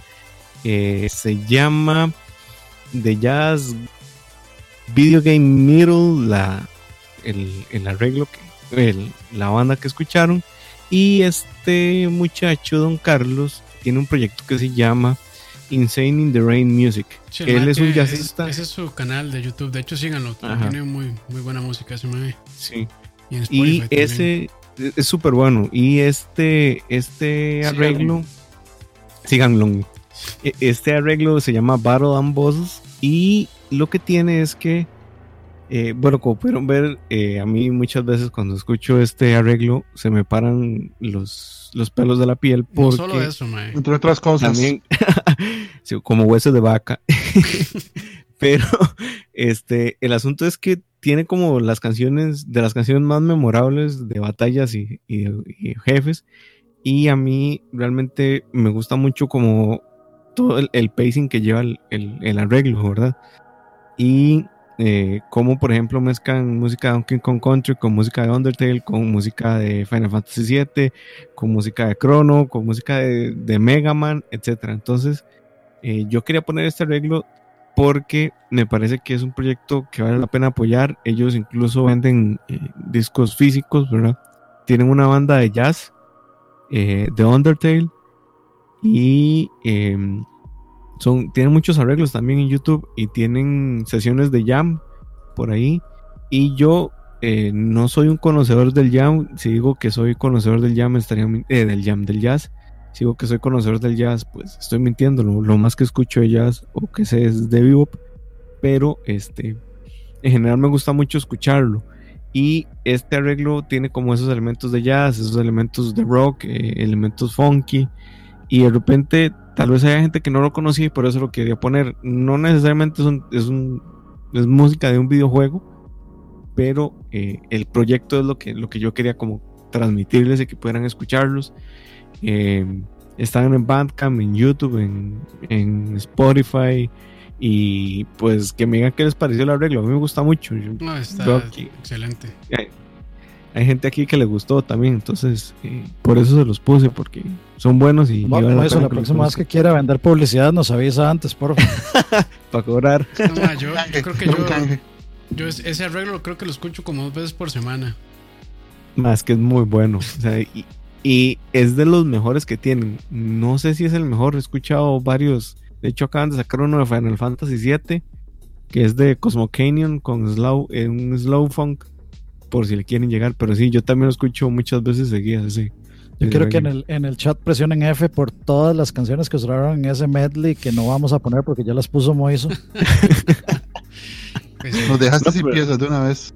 No, hombre, las pueden poner después. O sea, y- o sea, es que no son todas las piezas. Esa es la gracia del, del medley. Que, que son como un, pedacito cada uno. Sí, sí. Pero si no, yo también, o sea, yo de hecho lo, lo escuché recién salido y sí, sí me impresionó, realmente. Me gustó muchísimo. También me recordó el, digamos, los videos que había sacado Nintendo de, de la banda de ellos tocando la música para Mario Kart 8.